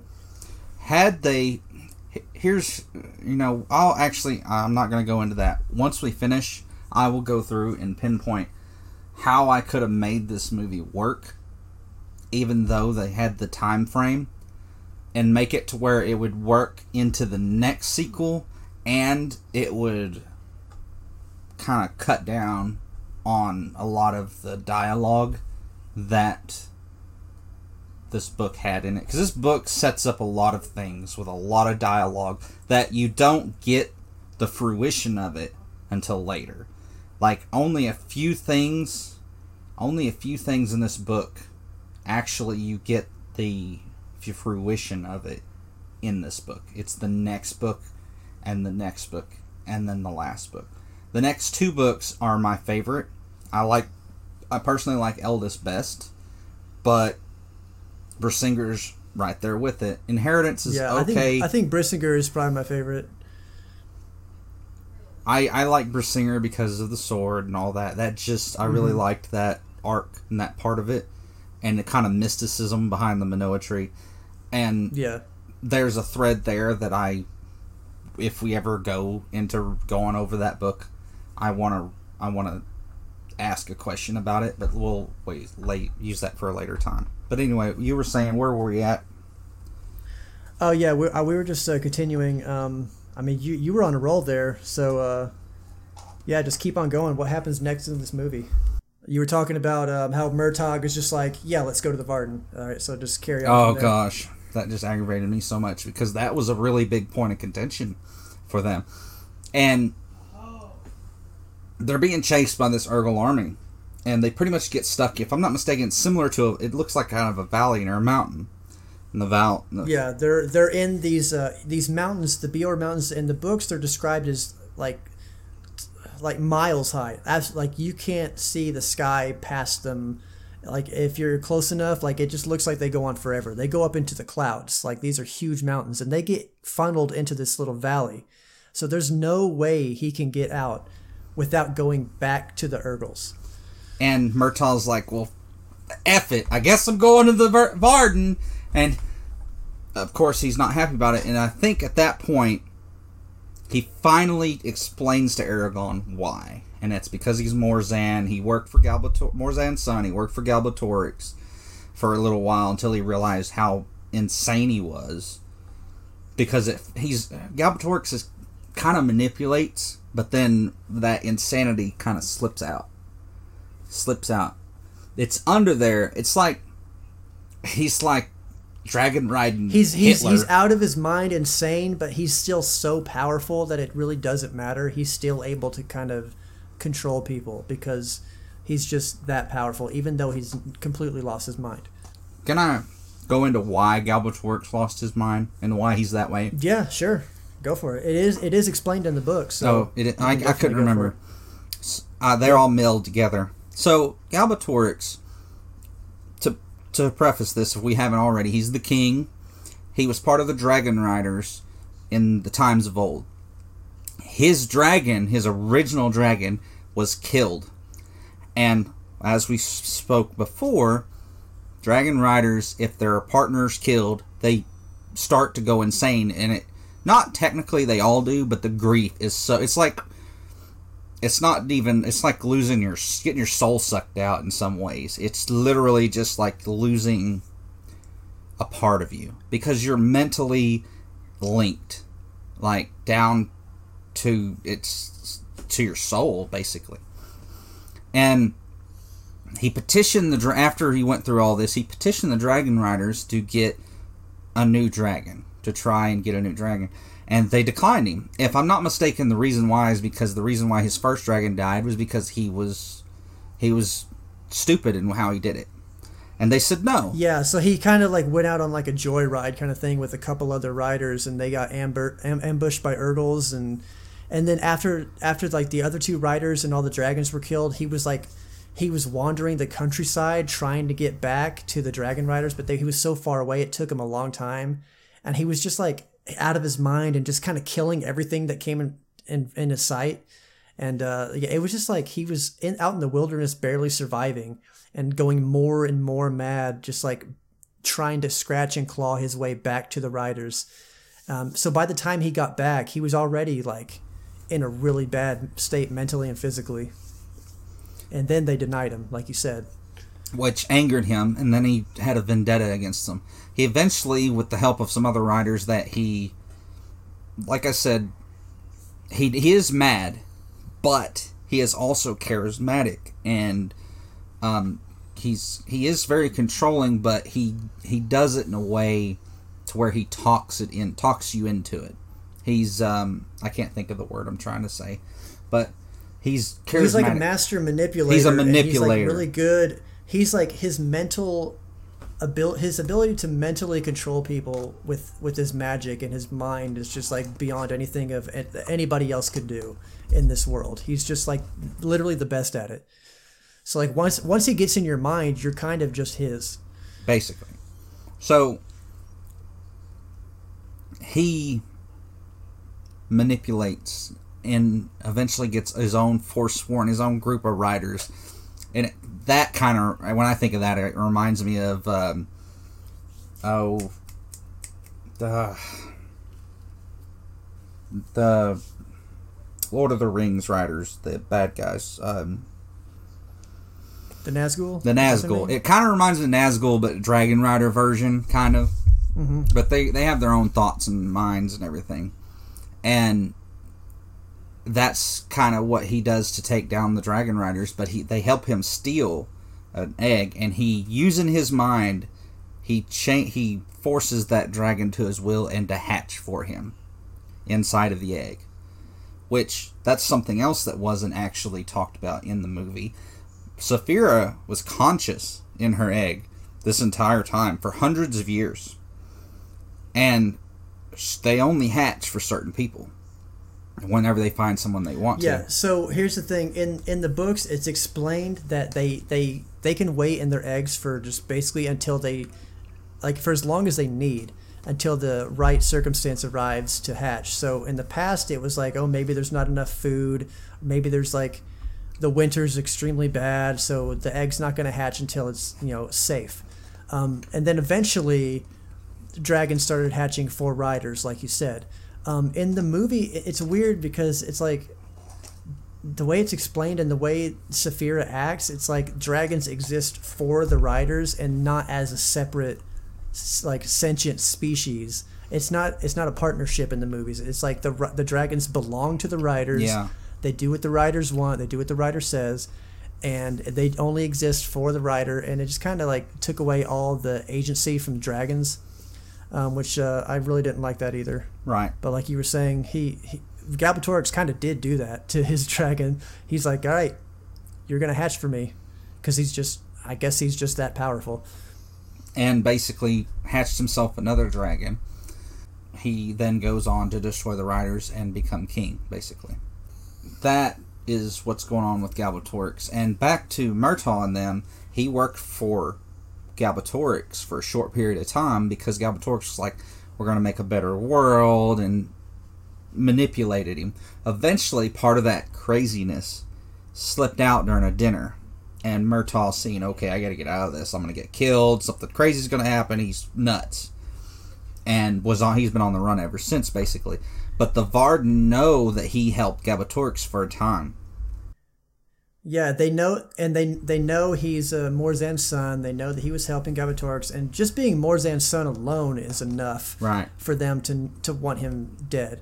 Um, so another thing, um, I believe in the in the book um, he, when he's talking with Eragon, Eragon's like, "What's the problem? I'm sure you could get them to understand that you're on their side." He's like, "I'm I'm not on their side. Like I don't actually agree with what the Varden want. They want to destroy the Empire." Um, Murtagh actually doesn't he doesn't want because he, he believes that it'll cause complete anarchy and, and chaos. He thinks that the empire in in general is a good thing and a good idea. He just wants to stop Galbatorix. So even on like the most basic level, like he doesn't even agree with the Varden just in general. So there's like he has no reason at all to want to side with the Varden. I think a lot of that stems from the war that would take place with the using the Varden against him, which does take place with using the Varden against Galbatorix and whatnot. And I don't know, that's how it came off to me. Was he's more against the war that would entail. He would rather just go straight to the source. How the Empire works, he sees it as it's a net good in a lot of ways and in some ways kind of because of how the defenses are but it's also corrupted which every society gets that way in some way shape or form. But i think it's him i think it comes down to in his mind the ends don't justify the means whereas the varden is the means justify the end. So the bloodshed needed to do all this would be too much in his mind, and in the Varden, the bloodshed is not enough if it means that we do this. yeah. Basically. Yeah. And I'm not saying that the Varden are warmongers per se, but they certainly don't have any love for the Empire. Right. They'll yeah, they really don't they like you're saying they're going to do whatever it takes to to stop to destroy the empire and get rid of Galbatorix. Let's jump ahead a little bit. So they've they've managed to make it to the Varden. They they've they're in the mountain. They they're confronted by different members of the Varden. There's no twins in the movie. Uh, there are no dwarves in the movie. There's no Oric, which I love Auric. Oric is a He very ext- important character. He becomes extremely important Yes. in, in later books. God, like where do we even begin? Like I just they get to the Varden, the twins want to look through their minds to see if they're real or evil or good or whatever. But the twins are rough about it, and if I'm not mistaken, they're evil in and of themselves. But yeah, they I believe they they betray they definitely betray the Varden later on. but Um, not in the, not in this book, but later. but um, so Eragon's like, we gotta save Arya, blah blah blah. They take and put them in cells until they know for sure what's going on for the night. Eragon's eventually left out. Murtagh is put in another jail cell, and ma- mainly to keep him away from other people. Um, Ajihad kind of understands it and lets them rest before he has them come and see him. Ajihad being the um, leader of the Varden. He lets them rest, eat, get cleaned up, all that. And he meets Ajihad. Ajihad, very good leader in my mind. He does tell uh, Eragon what some of which Brom had already said is like people are going to try and control you. They're going to need that you are a set of power in this world now. You're uncontested and you're not set to anyone's will or have any allegiances right now. And that comes into great importance later because he's like, the Varden's going to try and control you. There are even people within the Varden that want you to be a part of them. Then you got Yeah, got there are the even dwarves. different factions within the factions that are going to try to control. 'em. Like it, it gets.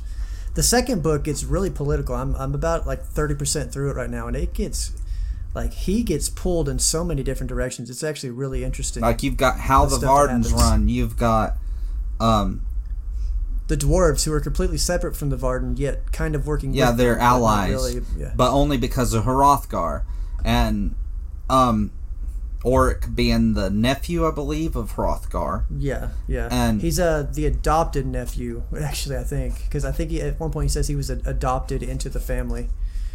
Um, so which is something that happens with Eragon later on too. Like the you get I love a lot that of part dwarf, too. I love you it. get a lot of dwarf culture and these like the culture of the dwarves is really interesting. You get a lot of it in book two, and then it just keeps continuing to go on as the books continue, and it's really like the the dwarves are like really important to this whole arc, this whole story. To be honest, the four books. the the dwarfs of all the races and cultures are my favorite in the book series, just yeah, because definitely.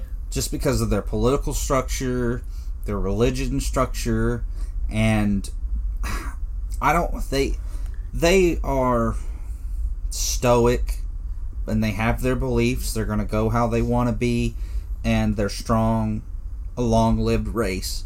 But then you go to the elves, and they're like what you would cons- to me. This is how a lot of them come off, like turn up your nose, rich people. That's that's how it just kind of comes off to Yeah, me. while while in uh, I believe in the in maybe it's book two or was it the first book when uh, Eragon and Saphira get like real, no it had to have been book two. There, there's a scene where they just get f- like obliterated drunk and it's so funny. Like the dwarves are just like drinking with with the dragon and with the It's dragon rider and they're just ha- yeah they're having this big party and like it's just like you don't you're not gonna see elves having like partying with people like that. It's just like it's it's way more fun with the dwarves. And it's just But yeah, that was so funny. it's just really good um in my mind and they actually um basically eragon becomes a a dwarf he can even be He literally becomes a dwarf. Yeah, he gets to be buried with them. he them. can be buried with them and that you, you know i say that and you're like oh that's a big deal he's a dragon no like in that society and it's in in this series it's very very very honorable to do that because they they are not big on outsiders but um I'm pretty sure. Isn't it true that Eragon was the the only human to ever be given that that honor? i think so I I think that's true. But that's book two. Let's go ahead and uh, go back to right um, the movie in book one. So, what what were your thoughts of the the Varden and the the environment around them? Uh, I guess I could say Farthendur, Tronjheim, um, whatever. Because I guess they didn't really show Tronjheim there. There's no. Uh, also, there's no um, uh, Sapphire Star.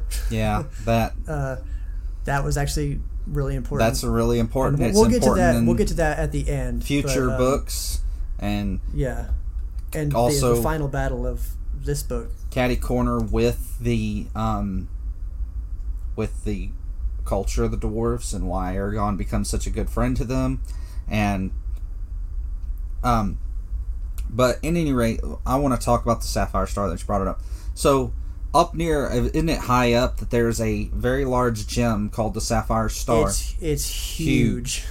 and it is one of the dwarves' most important relics, and it's part of their city basically, and it's beautiful, and they it's a lot of talk about this gem, and it is used a little bit later. We'll get into that, but it's very important in the books. It is not even mentioned uh, nor seen in the movie, and that kind of bothered me because that that that gem in itself makes a very a lot of important decisions.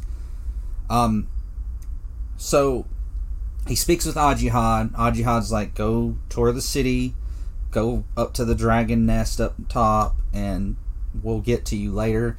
Um, there's going to be people wanting to know more about you, and we're going to, and this is in the book, we're going to test you. And there are, you know, we talked about the twins. The twins are a set of sor- a set of two sorcerers.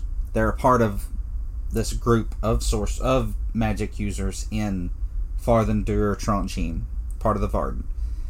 And they're basically wanting to test him, but they want to know his complete understanding so they can be stronger by using it.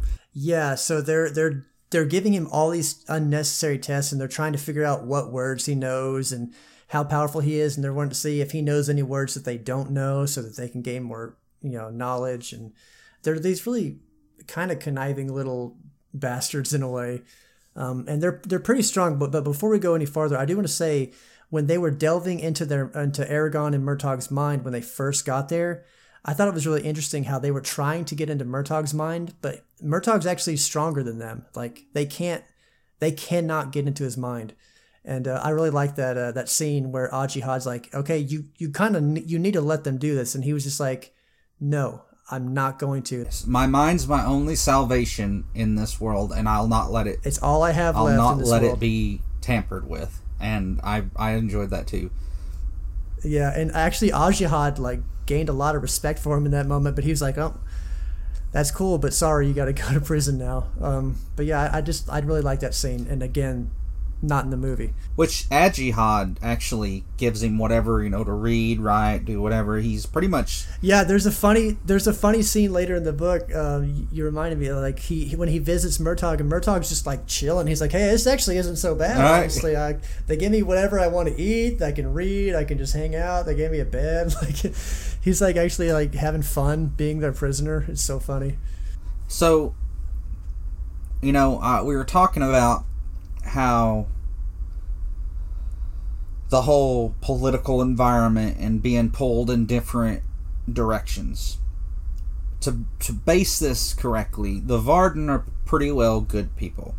Um, the leader Ajihad's a very good leader. He has a daughter named Nasuada, if I'm saying that right. She's a pretty good leader, um, which she just barely shows up in this book, in the first book. Um, eventually, Hrothgar wants to meet, which Hrothgar is the leader of the dwarves. They're in a basically in a dwarven city. Um, and he goes to visit Hrothgar. Hrothgar wants to see the measure of him, and I really like Hrothgar. Hrothgar's does the best he can with the other dwarven clans and for the Varden, and he's real t- easy-headed, but he's also strong, I guess you could say. What you would think of like the epitome, e- epi- epitome of dwarf, dwarf of a dwarf, a dwarven leader. Of a dwarf king, leader, warrior. Yes. Yeah, he's like, he's got all the good rolled into one package. Um, Oric is there with him, which is his nephew, and or he tell he makes Oric basically be his guide, be Eragon's guide, and that's that comes into play especially later in the next book, where they actually bond and become really close in my mind, and I really enjoyed that. Oric is a very, and it's not in the movie at all, of course, very good character. Um, uh, so he does that, and then the blessing. Now, I'd like you to talk about that because that's Okay, yeah. So the, I think there was actually a scene, in the, a deleted scene, but I, I'm not 100 percent sure. So uh, a woman, she's this care, is she a, the caretaker for an orphan child? Is that the situation? yeah, I believe so. Um, so she's like, please, uh, uh, Argetlam, which is what they call him. Um, I can't remember what that word means. Silver hand, like I a believe. Term of respect. Yeah, right. So it's like it's a term of like respect for the dragon riders. She's like, please, uh, I'm I'm struggling to take care of this child. Uh, can you bless her? You got to give her your blessing. And Eragon isn't super confident with uh, the ancient language, so he's like, oh God, well, you know, what do I do? Like, I can't say no. Um, and then Saphira's like, oh, you know, let's let's try, and uh, I'll help you. And so he tries to put together this um, this sort of incantation of like a blessing, like um, he says some words, like some phrases in the ancient language, and he like blesses the child. And Saphira touches its forehead, or its yeah, its forehead with her nose, and you see this like sparkly light and stuff, and it's like a really cool scene, but it doesn't quite go right. Um, uh, it kind of like how, how do I explain? Like it, it it it wasn't so much a boon for the child. Like the child becomes strangely powerful, but like not really in a good way. Um, and I, I don't quite remember everything that happens in the later books, but I know that it this this blessing goes awry, and it's kind of a big deal in the later books. So he he goes to bless this child, and before I finish the blessing and t- talk about it, a little bit on dragon magic. Dragons can use magic, but not with at, at will, and they can do insanely amazing things. Um, when Brom died in the book, she actually turned his um, his burial into solid diamonds. I'm not mistaken. Yeah, so they like they they managed to make him a tomb out of like sandstone. So it was just like a stone tomb, like. But yeah, like you're saying, she turns it into like diamond so that you can see, and he's gonna be pres- preserved from the elements for basically for all time. Like nothing's gonna break this this uh this uh, diamond tomb that he's in, and he's just like you can see him, and he looks like he's just sleeping in there and uh, it's, it's really cool how they do that. Um, but yes, she just man, she just touches it and it's like, okay, um, there we go. Here's Brom, and he's going to be protected for eternity. But they can't. Um, so yeah, so they can't control it at will. So right, So yeah, that that was explained earlier. Now here we're going to use it again. So Eragon trying to be the dragon rider, but he's not really ready yet. He hasn't had enough training, and he tries to use the words he knows in the ancient language, and he's trying to say, "May you be shielded from harm," but he actually says, "May you be a shield from harm."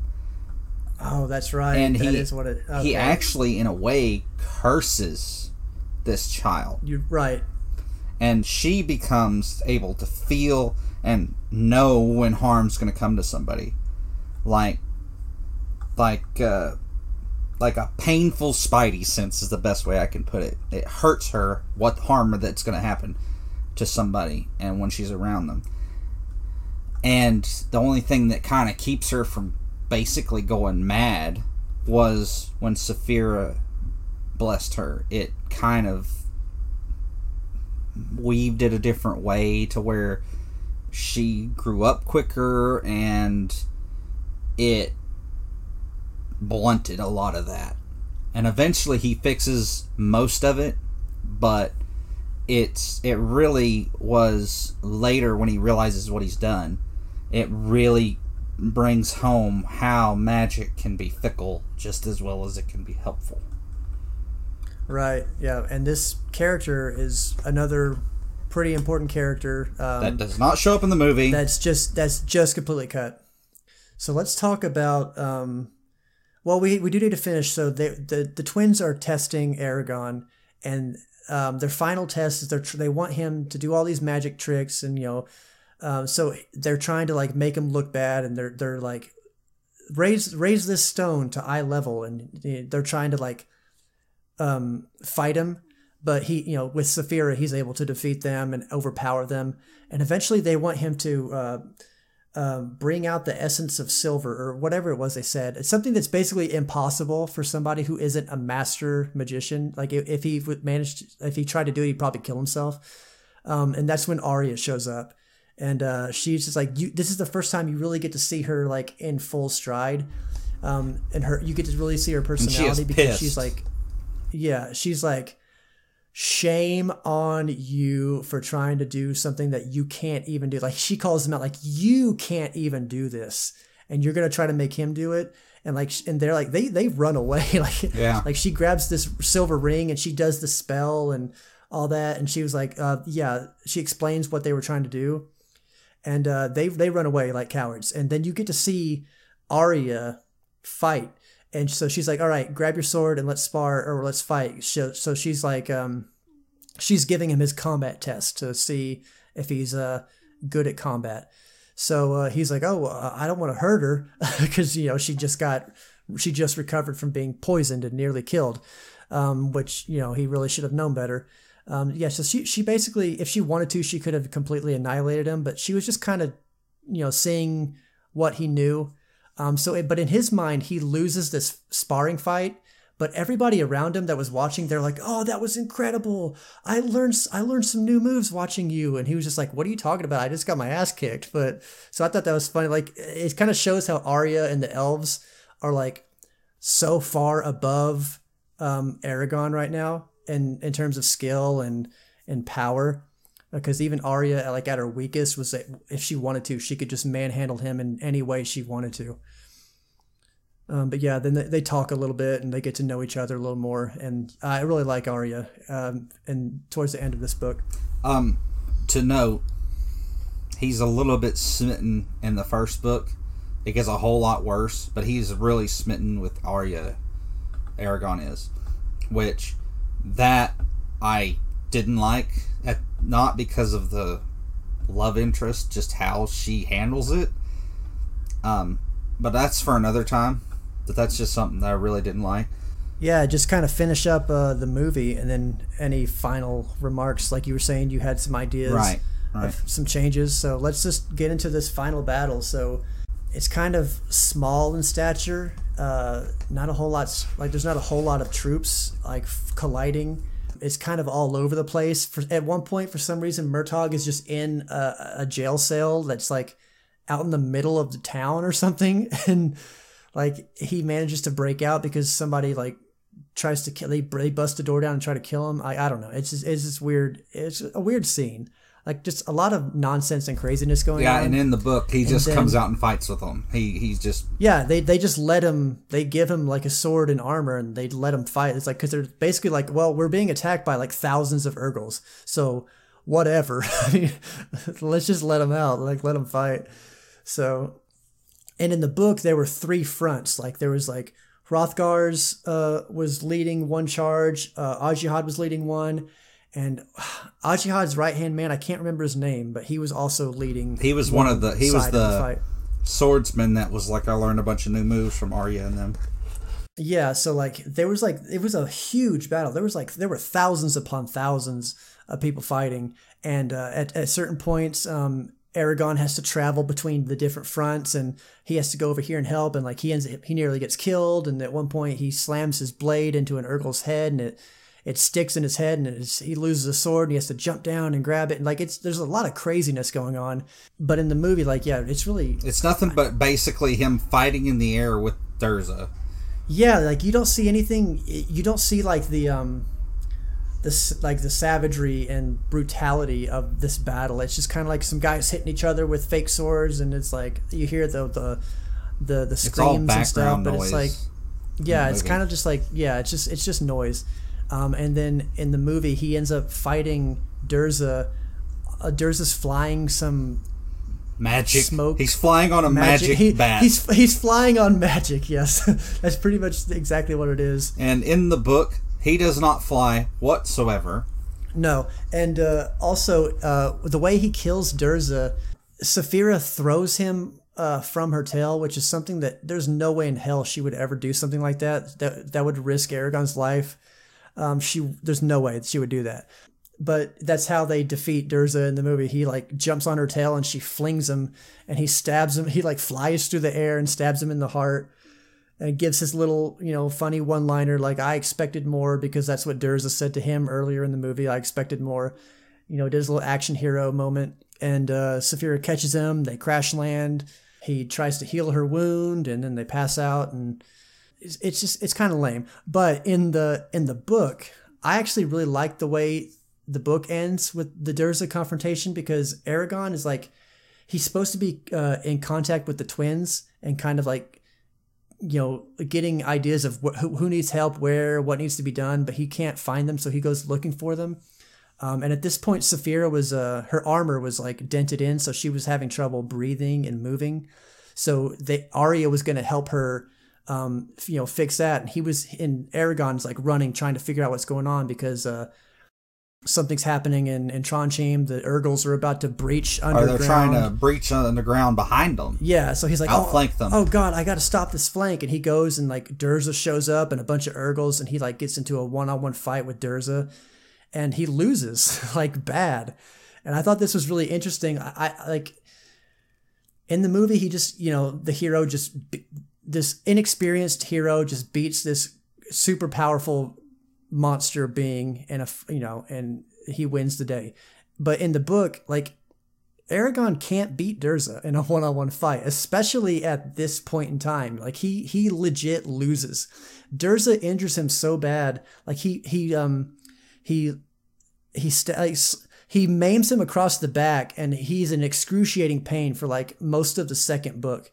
Um, and uh, he he legit he loses. There's a point where Eragon's like, I cannot believe this just happened. Like what, how, could this happen? I, I'm gonna die, and Saphira's gonna die, and everyone here's gonna die. I, I failed, and then coming out of nowhere, Saphira with Arya flying on her back, Saphira shoots fire and is charging towards Durza. It's this epic moment. Arya shatters the the sapphire stone, the, the the pride and joy of the dwarf kingdom, this humongous jewel that's like like super old, intricate piece of artistry, just just destroys it to distract um, Durza. And he manages to do that. He distracts Durza, or they distract Durza um, enough uh, for long enough for Eragon to to take a cheap shot, actually, just stab him through the heart when he's not looking. With help from his friends and a little bit of luck, he manages to kill the shade and, and end up winning the battle.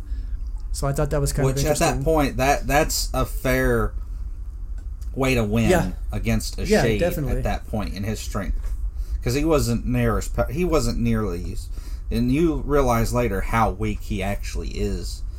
You don't you don't the power contention at this point. You don't really understand how weak Eragon is until he meets Arya, and then you start to see. But even later, it, it the really that power difference is just massive. Um, one point of contention I want to talk about, and it's um, in both the movie and the book. In the, the movie, Saphira breathes fire just randomly right before they yeah, fight. it was uh, like she says uh, it's either she says this or he or Eragon says this uh, into the sky to win or die like right before the battle happens Oh. and then she breathes Cringe. fire and like and he holds his sword up and like it's just I don't know they were trying to get a cool shot but yeah and she just she just breathes it for like because at some point in the movie she has to breathe fire basically. Well, she's not able to breathe fire throughout the book or the movie. She doesn't big enough, ain't strong enough, ain't old enough. Well, she breathes fire right after they break the Sapphire Star and they're dive bombing to try and save Eragon, which Eragon uses to stab Durz and kill him. He uses that distraction. Now, the point of contention I have, I mean, they should have had the Sapphire Star and her first breathing to save Eragon, blah blah blah blah blah. I think they should have had that in the movie. But did you notice in the book, and this is something that I didn't notice and didn't realize until I went through the book for the second time um, in the audiobook. Saphi- Saphira's fire is blue, and it is not blue in the movie. Oh. Also, Eragon's magic is blue, um, while Arya's is green. And that comes into play a little bit later, like I think in the last book. Um, and I think Brom's, I don't know if Brom's was what color his magic was, but yeah, they they do have specific colors of uh, magic and fire and things like that. Um, and it's also why Eragon's sword, Brisingr, ends up being a. Um, I believe it has like a blue. Does it have a blue stone and a blue blade? Am I remembering that? I can't. I know it has a blue blade because they're the blades are made to match the dragon. That's why Zar'roc is uh, So uh, red because it matched Morzan. and it works so well with Thorn yep. and all that. Now But yeah, you're right. And- uh, her flame was just regular fire Yep. color. regular fire and it's supposed to be blue, which aggravated me. They got the blue fire from Brisingr, right? But they didn't get it with hers, so it kind of. But all in all, so at that point, basically, he's maimed in the book. This is the end of the movie. All you see is Galbatorix after this. I do want to say there, just there is one more thing about the movie I want to say. When he wakes up, Murtagh makes this really off-color joke about his dragon being dead, and like it's like, oh, psych, she's not actually dead. Here she is. Um, and then he's like, "Where's Arya?" He's like, "Oh, she left. She's on her way to Ellesméra." And I'm, I was just thinking, like, she left. Why she couldn't stay for like another couple hours and you know see Eragon? Like she left, uh, and also he's supposed to leave with her to carry on the the arc for the next book. Like, how are you going to have this movie? Um, so he flies on Saphira and goes and meets her, and he's like, "When will I see you again? I'm sure you'll see me soon." And then they they part ways. it's like what what like the second book is out. You, it's very early in the book. They travel together to go to to the elf city. Like, what are you doing? They don't part ways. I just thought that was that was like really that was dumb. Actually, that was really dumb to do that. just the amount of stuff that was left out of this movie and um, I want to finish what's happened in the book, and then if you don't care, I I want to pinprick how I would fix the movie. Um, what's left in the book? He passes out from the damage to his back from the slice. Also, he gets uh, some mental damage from uh, the spirits as they leave Durza. That also affects him really bad. So, uh, if we didn't mention this, a shade is whenever someone tries to use spirits to cast spells and they bring out spirits too strong for them and they possess them and they become a single solitary being. So, it's like multiple spirits possessing a single person and they become a single being amalgamation in a body. So, whenever Eragon killed him, those spirits mentally attacked him and then someone helped him and basically helped to somewhat stifle it off and help save that mental attack from the spirits that he destroyed.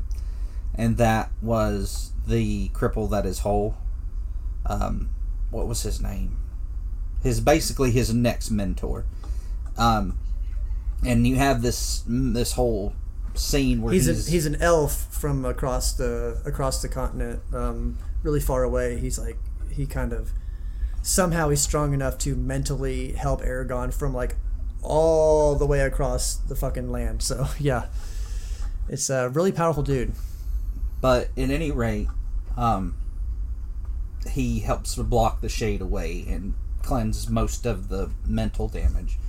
Eragon eventually awakes, and uh, he realizes he has a scar across his back just like Murtagh does, and they kind of make a joke about it. Uh, it's like we're brothers or something like that, which ha ha ha ha, Yeah. Matt. Spoiler alert. Yeah. But at any rate, um, that's basically where he needs. To, he says, "Okay, I need to go see the cripple who is whole," and that's the end of the book. Um, now, I'm gonna critique and say how I would fix this movie. I'm gonna do it kind of quick. Uh, first off, don't call it a damn stone if you know it's a dragon egg. And I would take is- that's seriously that's one of the dumbest things they could have possibly done, and they did it. I would have took Galbatorix completely out of it. The only thing I would have shown was at the very end, whenever you're kind of teasing the next movie, have the same scene where the dra- his dragon is shown in the background with him sitting on a throne, and that's it. Him just sitting there. That would have been perfect. Don't Yeah, because. Galbatorix he doesn't throw fits. He's Right. not. He's not gonna like whine and scream and like. Oh, I'm suffering without my stone. Uh, like he doesn't do that. So yeah, Right. you're right. I would critique kind of how the characters acted, the ones that are in the movie, and how they reacted. They didn't have they didn't have to have him getting hurt on the ride whenever Saphira picks him up. He didn't ha- they didn't have to have that. Yeah, they didn't. That, that was fine to cut that. Yeah, and also when he when he breaks his wrist, you know that's not necessary. Well, none of that that's out. super necessary. You could cut that. Um, what the Ra'zac actually are should have been in there, and there should have been more put on that. And what happened with the Ra'zac killing Gar- Garrow, that should have been more instead of throwing a bill on him and burning him. Um, he should have stayed in town and been, you know, like he does in the book and kind of rested. And then him and Brom went on about their way about chasing them down. And that should have been the contention. Urgals should have been how Urgals are supposed to be with actual horns and all that. And they should have, you know, they could have montaged them training. That's fine. Um, they should have had one moment where they sat down after he used magic for the first time, and I mean went into great detail and just explained it, not the half-assedness. Sit down and explain exactly how it works that he learns throughout the whole trip, and give a full, complete explanation of how it works, how you can mentally battle people, how you can enter their minds, stuff like that, and go through that. Next, they go after they, you know, they go to Yazuac. That happens, and then he does the whole campfire and tells him what's going on and what's really happening. And then, you know, they can take out where he stops to get the horses and Snowfire and all that. That didn't have to be in there. They don't have to when they have to stop and get supplies, and they Yeah, they don't even have to show Daret at all in the in the movie. They can just go straight from Yazuac to uh, Teirm. All right, so they're looking for the Ra'zac, but the only way they know is the seithr oil, so they have to go to Teirm. And montage, after you know, hitting the plot points, montage them going across the countryside and stick battling, and then eventually sword battling with, you know, in between as he gets better, and they get to Teirm, and then have the whole deal with Jeod and how he he teaches him how to read, and then they go into the building to find where seithr oil is going. And And you have to have the the Angela and the have to have, Angela and Solembum, Yeah, you got to have them. you know, have that scene, a good scene of that. Then they need to. Was it right after that that Brom was killed? Yeah, because uh, it's in Teirm where the Ra'zac uh, Run into him. find Eragon, and and then they have to escape. Have that chase scene instead of the crazy one in the forest randomly. Have the chase scene of him through the streets running. He gets out, and then the night attack by the Ra'zac that kills Brom. Have him make the ha, have him try and build something, and Murtagh show up and save them. Have him build something for them, and then the Diamond Tomb. Great, you got that big plot point, and then him go save Arya, get caught. Doesn't have to have like a long drawn out. He just has to realize he's being poisoned. That keeps him from using his magic. And then he has the short aside with Durza. You know, where he pretty much basically calls himself a shade destroyer or whatever and pisses Durza off. Then right after that, escape. You know, go through the whole decent escape. It doesn't have to be real drawn out and crazy. And then montage across the desert. And when they finally get to the desert, get out of the desert, and they start into the Beor Mountains, they see the Urgals come behind them. And, you know, Murtagh's like, I need to part ways here. I can't go to Varden. And they argue as they get to the waterfall. And then you actually spend another large portion of the run time of this movie you really do need to see the, the dwarves in Tronjheim and the the culture and how it's working in there. Like you don't get any of that in the movie, and that's like so important to the the story. Yeah, you So, can cut out him walking around and you can cut out all that. yeah cut out the scene where he you know has to go take a bath and all that stuff. Get all that cut out and he goes you don't even really have to when he gets put in the holding cell for the night. Have the twins enter his mind and how it hurt and he didn't like it. Murtagh says no. Then Murtagh goes to jail. He goes to see Ajihad. Ajihad gives him the whole talk. He goes then talks to Hrothgar. Get that, you know, done. Um, and then it comes into the battle, and you have the battle like it is in the book. If you can put those all plot scenes in two hours instead of where they actually did it, I think it would be a great movie.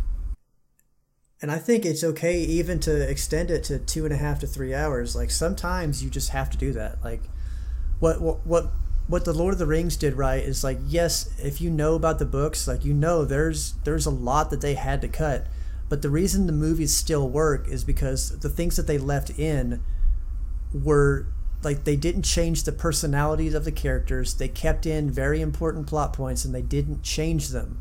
In in in Eragon, the movie, they they cut things, but they cut things that they shouldn't have, and they changed everything else. So at the end of the movie, it's like it's almost it's very almost like you're watching something that isn't even based on the book anymore. It's just like you have very you've got like the bare outline of the book. It's like instead of being based on a true story, it's inspired by a true story. Yeah, exactly. It's like it's inspired by Eragon, but it's not actually it's not actually the story that you get from the book. It's very different and because of all these changes that they made in the cuts, it's just you know, it's not even close to being good. Um, you talk about Lord of the Rings. There, they did make some good cuts in that actually made a few of the characters well, mainly one to me after reading The Lord of the Rings that I really am glad they did because one thing that really made me cringe when I read The Lord of the Rings is whenever Aragorn gets the bl- Andor, I think it's Andoril, the blade that was broken, he does not fucking shut up about it. He says, "Look, it's the blade that's broken. It's it's here. It's the blade that was broken. It's been remade." And he says it a bunch of times in the book. He's like, like, hey, if he could, he could just smack you in the face with it a few times just so you noticed it. That's how much he talks about it, and I'm glad that they don't they don't really just you know it's not done as much as he is all up and about it, and that is because I you know it's you, it's better to have a character that's more humble than one that's just overbearing because people can connect with it. But uh, is there anything you you know I I feel like I took way too much of your podcast. I've just been talk, talk, Oh no, no, I, I I was loving it. Like you had some good insights there. I do want to throw out. I think we're done with talking about our opinion of the movie and how it kind of it really falls short from the book. Um, I do just want to throw out a couple of fun facts uh, about this um, about this movie. So, fun fact number one: this was the last movie to ever be released on VHS in the United States. Oh man, now I'm feeling Um, yeah. fucking old. the last movie. Ugh. um, e- both Ian McKellen and Patrick Stewart were offered the role of Brom, but they, they both turned it down because of their commitment to X Men: The Last Stand, another movie that came out in 2006. Oh, another terrible one too. I thought. Yeah, so I just think it's interesting. Like both Patrick Stewart and Ian McKellen were offered this role.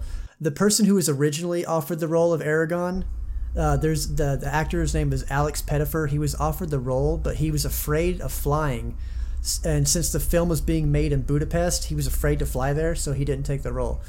Christopher Paolini wanted to be he wanted to make a cameo in this movie. He wanted to be a warrior that gets beheaded in the final battle, but because he was, you know, he was busy with his touring for his books, he just he wasn't able to make it. I'm just curious why he So, wanted to be that was- beheaded. I did. Who knows? Um, I just thought that was kind of that's kind of silly. Um, so let's see. There's got to be another good one. Uh, I I mentioned how it was published by his parents. Um, oh, Christopher Paolini is also an artist. He actually did the original. The he illustrated the original cover for Eragon himself. So that little that dragon you see on the original cover that was actually Christopher Paolini himself. Um, he he drew that, and he is the Guinness World Record holder for. Um, he's recognized as the youngest author of a best-selling book series. So congratulations to Christopher Paolini for that. Um, also, I played through the the Eragon video game I have not, and I'm. I, just to see just, just to see what it was like. Um, it was it was hilarious. I I've thoroughly enjoyed my time with that game. Um, it's janky as hell. It, it's it's kind of like um you know those older Lord of the Rings games that's uh like the Lord of the Rings, the Fellowship, Two Towers, and Return of the King. see, They're I really like the Return of the King. they they were they were really fun games. It was kind of like that, but bad. Um, but it was it's still it was it was a fun time. I played through it. Um, I got all the achievements for it. I found all the secret eggs. I beat the game on hard mode. Um, yeah, I had a good time. Um, it was it didn't take me that long, but I spent a, a weekend doing it a couple weeks ago. Um, so yeah, it was it was a it was interesting. Um, but yeah, again, it's not that good of a game, but yeah, those were just a, a few um, little fun facts about the movie. I thought, especially, also this this movie cost uh, a hundred million dollars. That was the budget for the movie. It got back over two hundred million dollars um, in revenue, but you have to also take into account that for advertising, usually what you have to do is you double the budget of the movie, and that's usually how much is spent on advertising. So this movie, it didn't quite lose money, but it almost lost money, and it made so little of a profit that it's it basically lost money. Like it's it came back with such a little return that um, it was pretty much just a waste of everybody's time and money. So that, along with the reaction from fans and critics, is the reason why there were no sequels. Which you know, thank God, because They they, had, had nowhere, nowhere to to go. go. It- yeah, they yeah they had nothing. So I do. Uh, I this is definitely. I've heard. I've heard that there are rumors of a of a reboot coming. Honestly, I would prefer it not to be a movie. unless somehow they get somebody who really knows how to adapt this, it, it's going to be hard because you kind of need you need all the things that we talked about. You need all that stuff in. You need Roran's arc. You have to have it. You have to have Katrina. You have to have Sloan. You got to have Carvahall. You have to have the dwarves and the elves, and you have to have the Urgals looking a certain way. You have to have the Kull.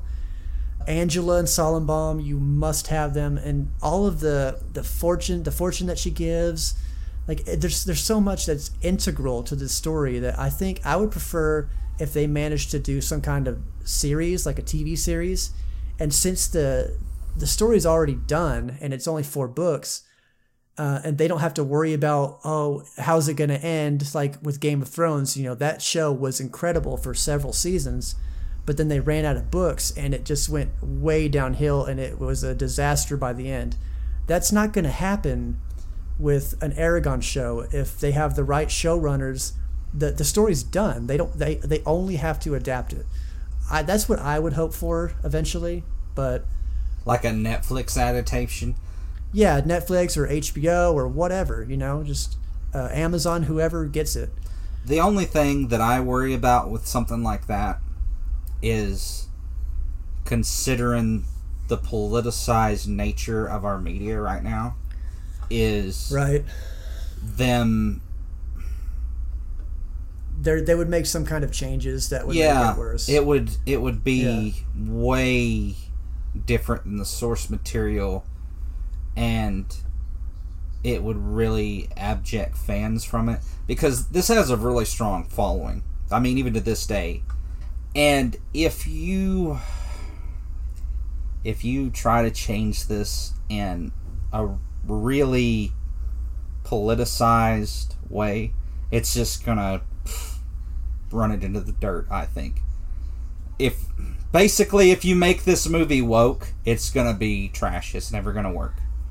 Yeah, especially because this this the series it's not one way or the other. It's it's it's like it's not it's not political in that sense. Like it's not telling a, a of a right wing perspective or of a left wing perspective. It's just it's just a fun book about you know a, a kid being thrust into this crazy world and he finds a dragon and he has to battle the emperor.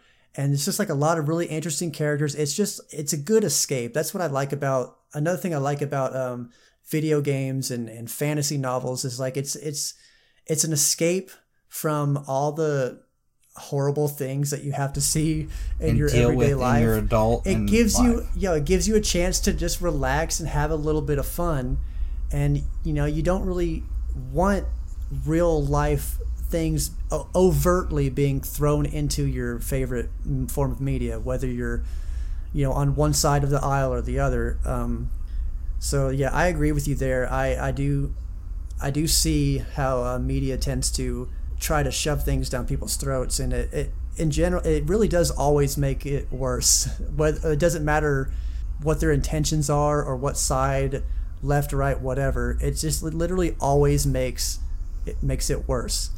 And and that's not saying that causes in those perspectives aren't legitimate in some right. It is saying that whenever you are making a movie, a TV show, it is a work of art in of in and of itself in a different way of a painting or something of that nature. But if you co- if you make a work of art and you force it to look a different way than it should, I guess you could say, or force it in a different direction than what it's meant to be, it comes off un oh what's the word I'm looking for? Uh, well, uh, it's uh, it's it's unrecognizable from the original intent, and it also it, it doesn't um, prove whatever point you're trying to make by my by making the changes. Um, so it kind of, it really it doesn't help anybody. It doesn't help whatever cause. It doesn't help the original art. It pretty much only um, uh, reacts. It, it only ends up making things worse, in my opinion. Well, I agree, but it comes across un um, untrue, uh, un un not uninspired, but not honest. It doesn't, you know what I mean? It Oh yeah, definitely. you may not realize it, and a lot of people don't. They're, but whenever you're reading, in a way, you're putting yourself in that person's perspective. And if you can't connect to put them in that perspective, you can't feel that connection and how that situation is happening and is unfolding. Therefore, no connection, no enjoyment. Because all you're doing Right. is It, it breaks it, it breaks immersion. Yes, of, that's uh, what I'm. I'm saying that in a lot of words, basically. yeah. You you lose all immersion when uh, when you lose yeah when you're losing that. I, I agree. That makes a lot of sense. And that's what I worry about. Only time only time will tell. Um, I don't actually know if it's going to happen. In a perfect world, uh, we would get uh, a TV series and it will be awesome. But you know that's just one of those things. Only time will tell. I think uh, we're close to two and a half hours. Um, this was a fun discussion. Uh, I really enjoyed it a lot. I want to thank you for uh, coming on and being on this first episode with me of my podcast. No big deal, no problem. I enjoyed it too.